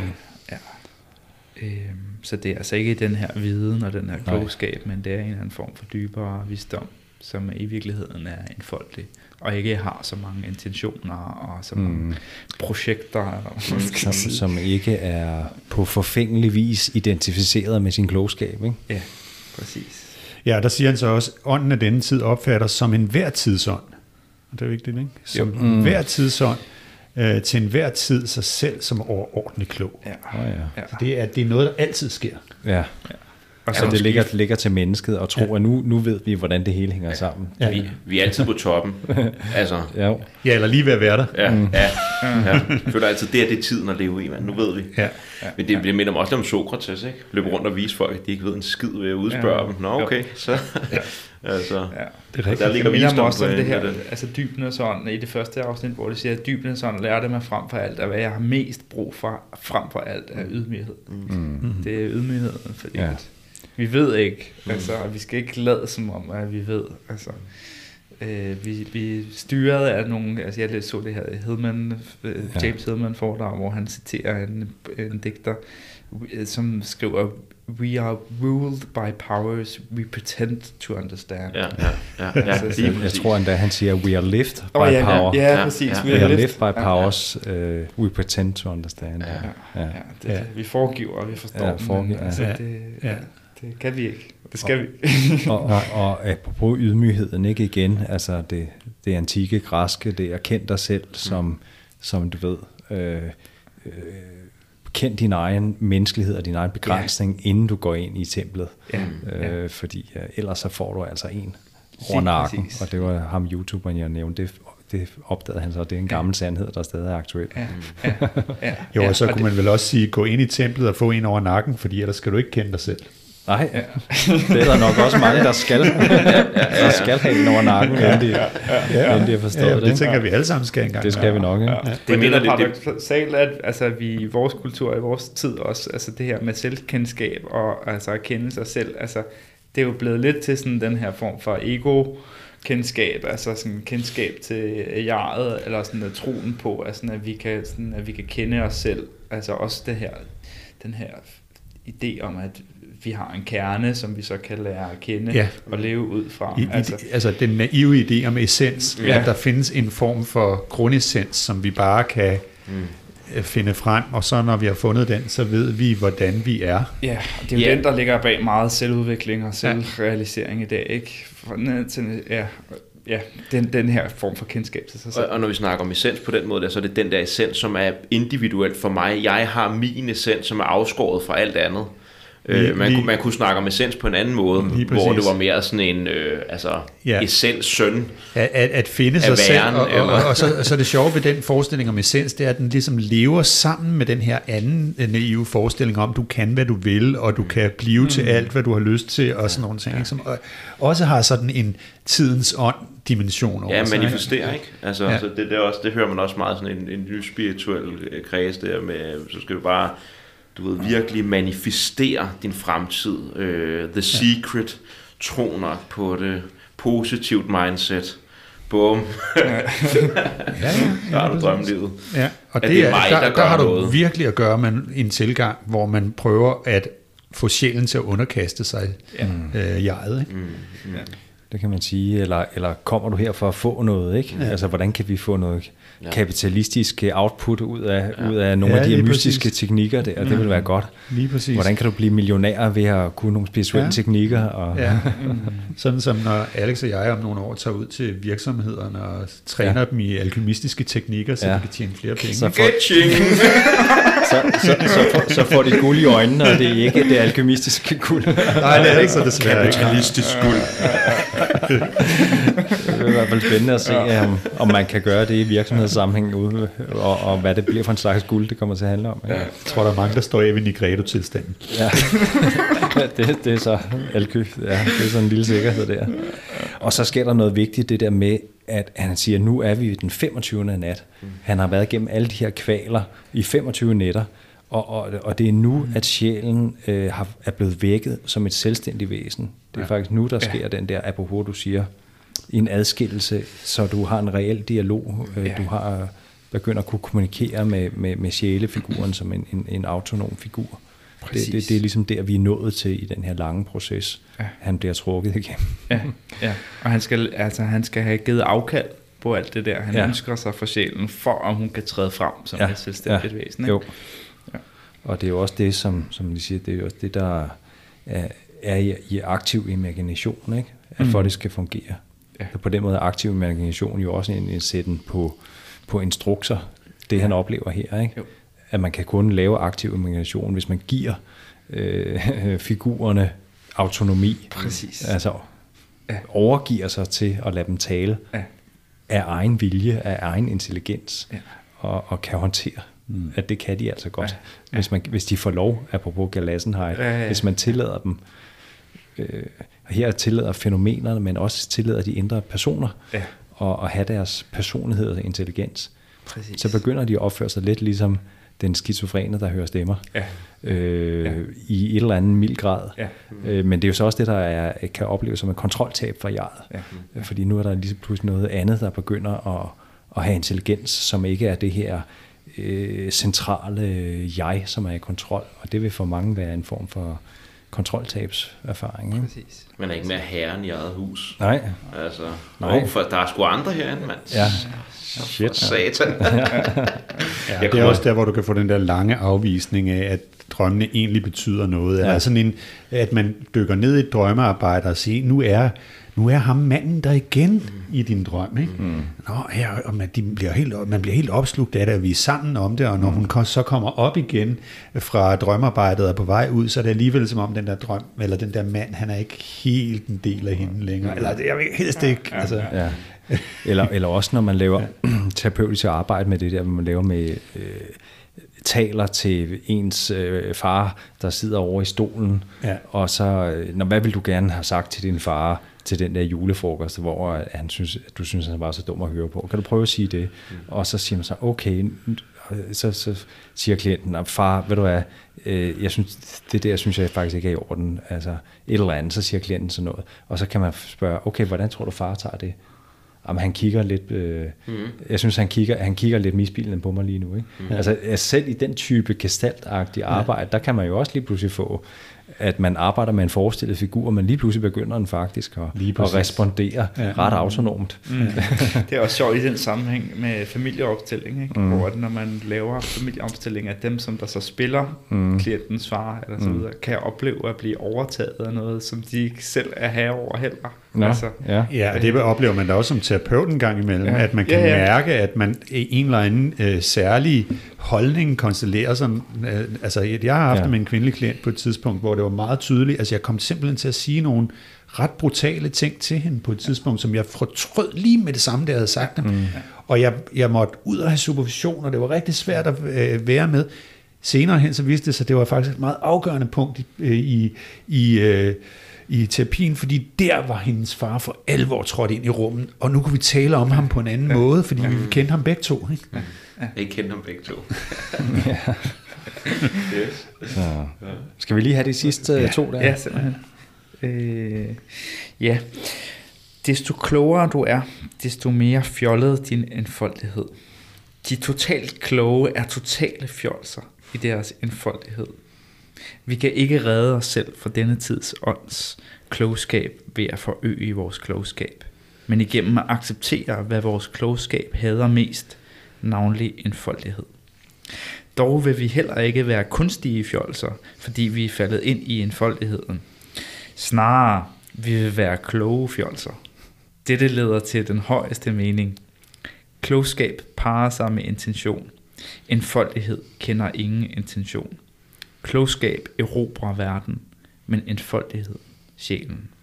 Så påtag løftet om fattigdom i ånden for at deltage i sjælen. Super stærkt citat ja, også. Altså, det, ja. det, det er jo også et, øh, hvad hedder det, det er også et Meister Eckhart tema, det, det er Fattigdom i ånden. Ja, armut der seles. Ja. Øh, Heidegger har det også. Altså ja. sådan, sådan absage, siger han, ikke? Altså netop at frasige sig ja øh, frasige sig hvad? Viljen og forfængeligheden og storheden. Ja. Øh, ja. Øh, som, ja. Præcis, ja, så det, det kom jo ud af, at middelalderen opstod af de her mm. munkeordner, franciskanerne blandt andet, som havde det her fattigdomsløfte, hvor mm. de frasagde sig alle deres ejendomme og så videre og gik rundt i verden. Men for Eckhart var det jo en ydre repræsentation ja. af, hvad der skulle finde sted i det indre. Ja. Ja. Øh, du behøves nødvendigvis ikke at være fattig mm. udadtil, men, men indadtil. Mm. Øh, ja. det, det er den fattigdom, der, der ja. taler en, en, en, en ydmyghed, som bliver ja. en, en modtagelighed. Ikke? Jo. At først når egoet, eller stoltheden, eller arrogancen, eller intentionen og tankerne og alt det andet shit er ude, ja. så er der ligesom det rum. Og, og, og igen ja. vil jeg lige pege tilbage ja. på, hvor meget det ligner ørken metaforikken. Ikke? Altså sådan, sjælen som ørken, det er mm. jo også sjælen som fattig. Mm. Ja. Og så mm. det er sjovt at lægge mærke til, altså brugen af, af hvad kalder vi det her, fjolset, eller ja, fjolser. Ja. Ja. Altså på engelsk er det the fool, ikke? Det er ja. den mentalitet, som the fool har med sådan, han på ja, en måde, naren, der, sådan, ja. der er åben for ja. det hele, og som ja. ikke rigtig kan indfanges, og som jo. altid er sådan det er jo, ja, det er jo, på en eller anden måde. Det er jo også, øh, også i Indien og sådan noget, og det er jo også en arketypisk figur, ja. The Wise Fool. Mm. Ja. Ja. Eller i buddhismen crazy wisdom, ikke? Jo. jo. Hvor, jo. Altså, jo. jo. Ja, og, og, og i tarotten er det en, øh, en vigtig figur, som ligesom går helt åben ud i verden, og det der faktisk kan der også være en kvalitet i. Ikke? Ja. Men, øh, ja. Så, øh, så det er jo i virkeligheden en slags vejledning til, hvordan man bliver et rigtigt fjols. ja. det var sådan det, det kloge fjols, ikke? Jo. Altså, fordi der var også en måde at blive fjols på, hvor man bare, altså, ja. som man... Som, og, og, ja. og jeg tænker ja. også, øh, jeg kommer lidt til at tænke på sådan, øh, ham har vi ikke nævnt, Ken Wilber, men det der pre trans fallacy, altså yeah. den, den der idé om, at man udvikler sig, og så skal man på en måde tilbage til noget mere mm. barnligt, eller, mm. men man skal, det skal ikke være en regression, men det er en, man, man tager et eller andet form for beginners mind, eller en eller anden form for simple-mindedness, mm. som er lidt ligesom en barn, ja. men samtidig har man sin voksne bevidsthed øh, på en eller anden måde. Ikke? Ja, han siger, at der er en tendens til, at man ja. i uh, New Age-problematikker uh, ja. forveksler det rent barnlige, ja. eller det fjollede, ja. med det uh, spirituelle. Ikke? Jo. jo. Men hvor, hvis man går transpersonligt til værks, mm. så er mm. det en form for, måske kunne man med Jungs øh, termer sige, så er det det guddommelige barn, vi skal i kontakt med, ja. og ikke, ikke bare det indre sårede barn. Nej, og, og vi, skal være, vi skal være de kloge fjolser, eller den, den, den vise nar, eller ja. den, altså. De kloge fjolser, det er jo faktisk lige præcis, Ken Woodburn snakker ja. om, altså først om barnet, vi jo kaldt for fjolset, ikke? Der, ikke fatter, der ikke ved noget. Så kommer vi kloge, vi bliver voksne, og så skal vi transcendere klogskaben og integrere de to forhenværende tilstande ja. i en ny, ja. integreret øh, en, en tilstand. For, en, ja han kalder det regression in the service of transcendence. Yes. Ja. Altså, ja. regressionen skal stå i den tjeneste. Ja. Ja. Man kommer også til at tænke her på, på Jung, der sidder og leger med vand nede ved floden. Ikke? Altså, til at gen, genfinde øh, den barnlige beginners mind, den, den, den, den guddommelige naivitet, den, mm. den, øh, den sådan den, den, en eller anden øh, primær sådan, være, åbenhed. Ja. Øh, der har ja. vi igen også til daggrysbevidsthed. Ja. Det er lidt det, den samme. Og så, så er der lige, skal jeg lige have, der er lige, ja, der er lige fire linjer lille mere. stykke der, vi skal med. Ja, du skal ikke have det første med, Nikolaj, hvis det, der kommer der øh, som modsvar, hvis du vil læse derfra. Yes, som modsvar til det, det vældede min klogskabs hånlatter op. Mange vil le af min tåbelighed, men ingen vil le mere, end jeg lå af mig selv. Hmm. Sådan overvandt jeg min hånlatter. Men da jeg havde overvundet min hundlatter, var jeg nærmere min sjæl, og hun kunne tale til mig. Og snart skulle jeg se ørkenen blive grøn. Mm. Således slutter kapitlet ørkenen. Jeg synes, det er så sjovt med den sidste sætning der, fordi altså, der er et eller andet, der vender sig i mig, når jeg læser det. Jeg har det sådan, som om, her er der et øjeblik, hvor man har sådan det, man i litteraturen kalder en utroværdig fortæller. Jeg er ikke mm. helt sikker på, at han ved, hvad han snakker om på det her mm. tidspunkt. Ikke snart bliver ørkenen grøn. Det er som om, at han er øh, lidt langt fremme i skoene i forhold til, hvor processen ja. er på det her tidspunkt. Han ja, håber lidt for meget.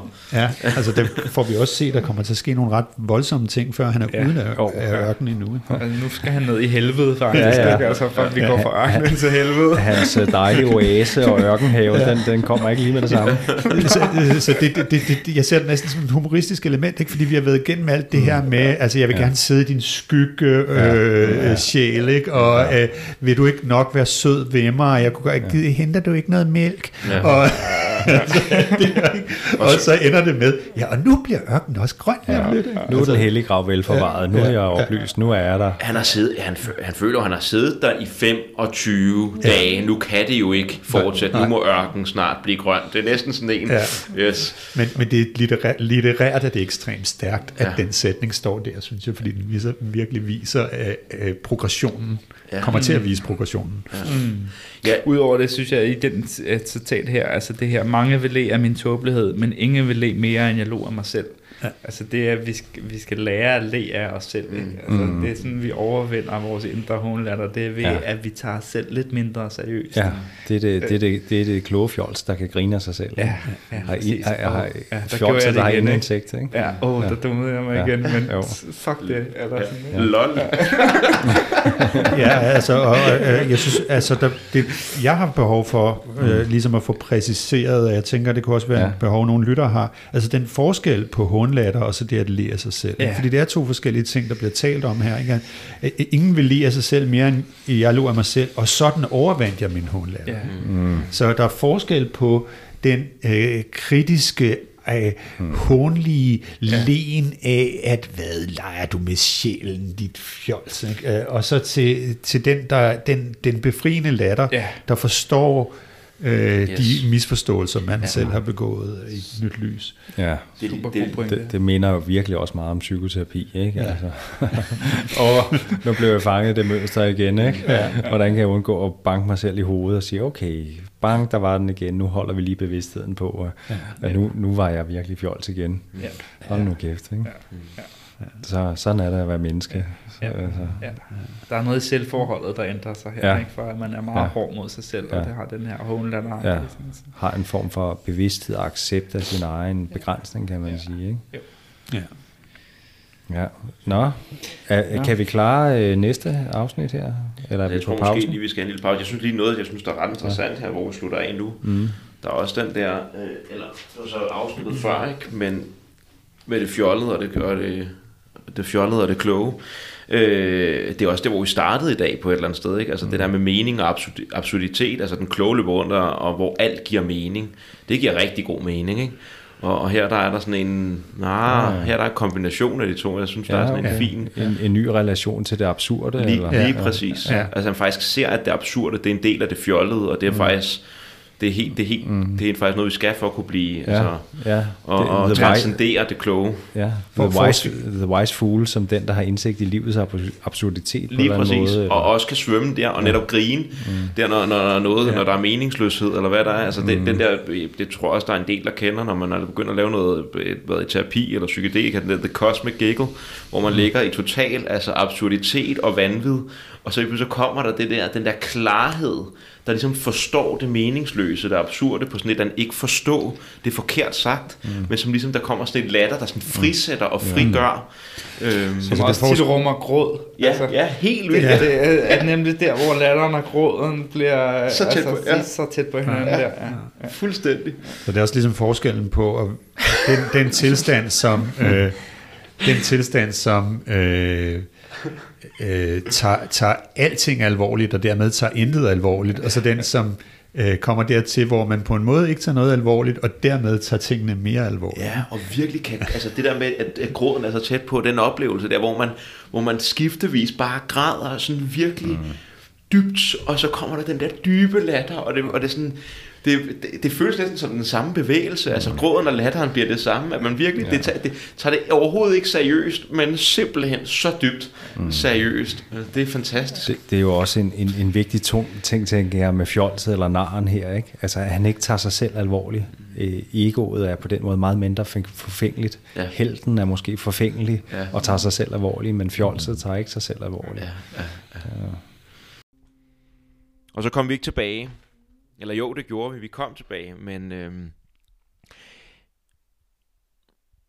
det der skete, det var faktisk, at der var noget omkring at være, have hovmod og, øh, og være en held og ville kæmpe sig igennem ting og bide over mere end hvad man egentlig kan bide igennem, eller vil bide over mere end hvad man kan bide over. Jeg kan ikke huske, hvad fanden det man siger. Men i hvert fald, you get the point. Vi gjorde mange af de ting. Vi lagde ikke vores hoved på dørtrinet som er noget af det, som man skal, når man tager øh, på helvedes rejse ind i fremtiden. Så det kapitel, det kommer næste gang, og forhåbentlig også med nogle refleksioner omkring, hvad der egentlig ikke gik galt, men hvad der egentlig kom til at udspille sig øh, i rummet. Også fordi, at når man sådan lige pludselig sidder, og den her podcast, jeg lyttede til nu, den tog næsten alligevel øh, tre timer, og så lavede vi lige halvanden time ekstra om et kapitel. Øh, så der var noget omkring at ville lave en rigtig fed lang podcast, der måske begyndte at fuck lidt med os. Øh, undskyld sproget, men altså, så alligevel, det behøver jeg ikke, den forbudte skole. Så øh, ja, tak fordi du lyttede med. anderstingman.dk, nikolajknop.dk, fokus.dk og mig kan I kontakte inde på de sociale medier. Det er den forbudte skole. Gå ind, like, subscribe og skriv en besked, hvis du kunne tænke dig at komme i kontakt omkring et muligt forløb. Øh, jeg ved egentlig ikke, hvor mange pladser, der egentlig er tilbage lige nu, men giv det et skud, hvis du føler dig kaldet. Alt det bedste herfra. Vi ses snart igen. Hej hej.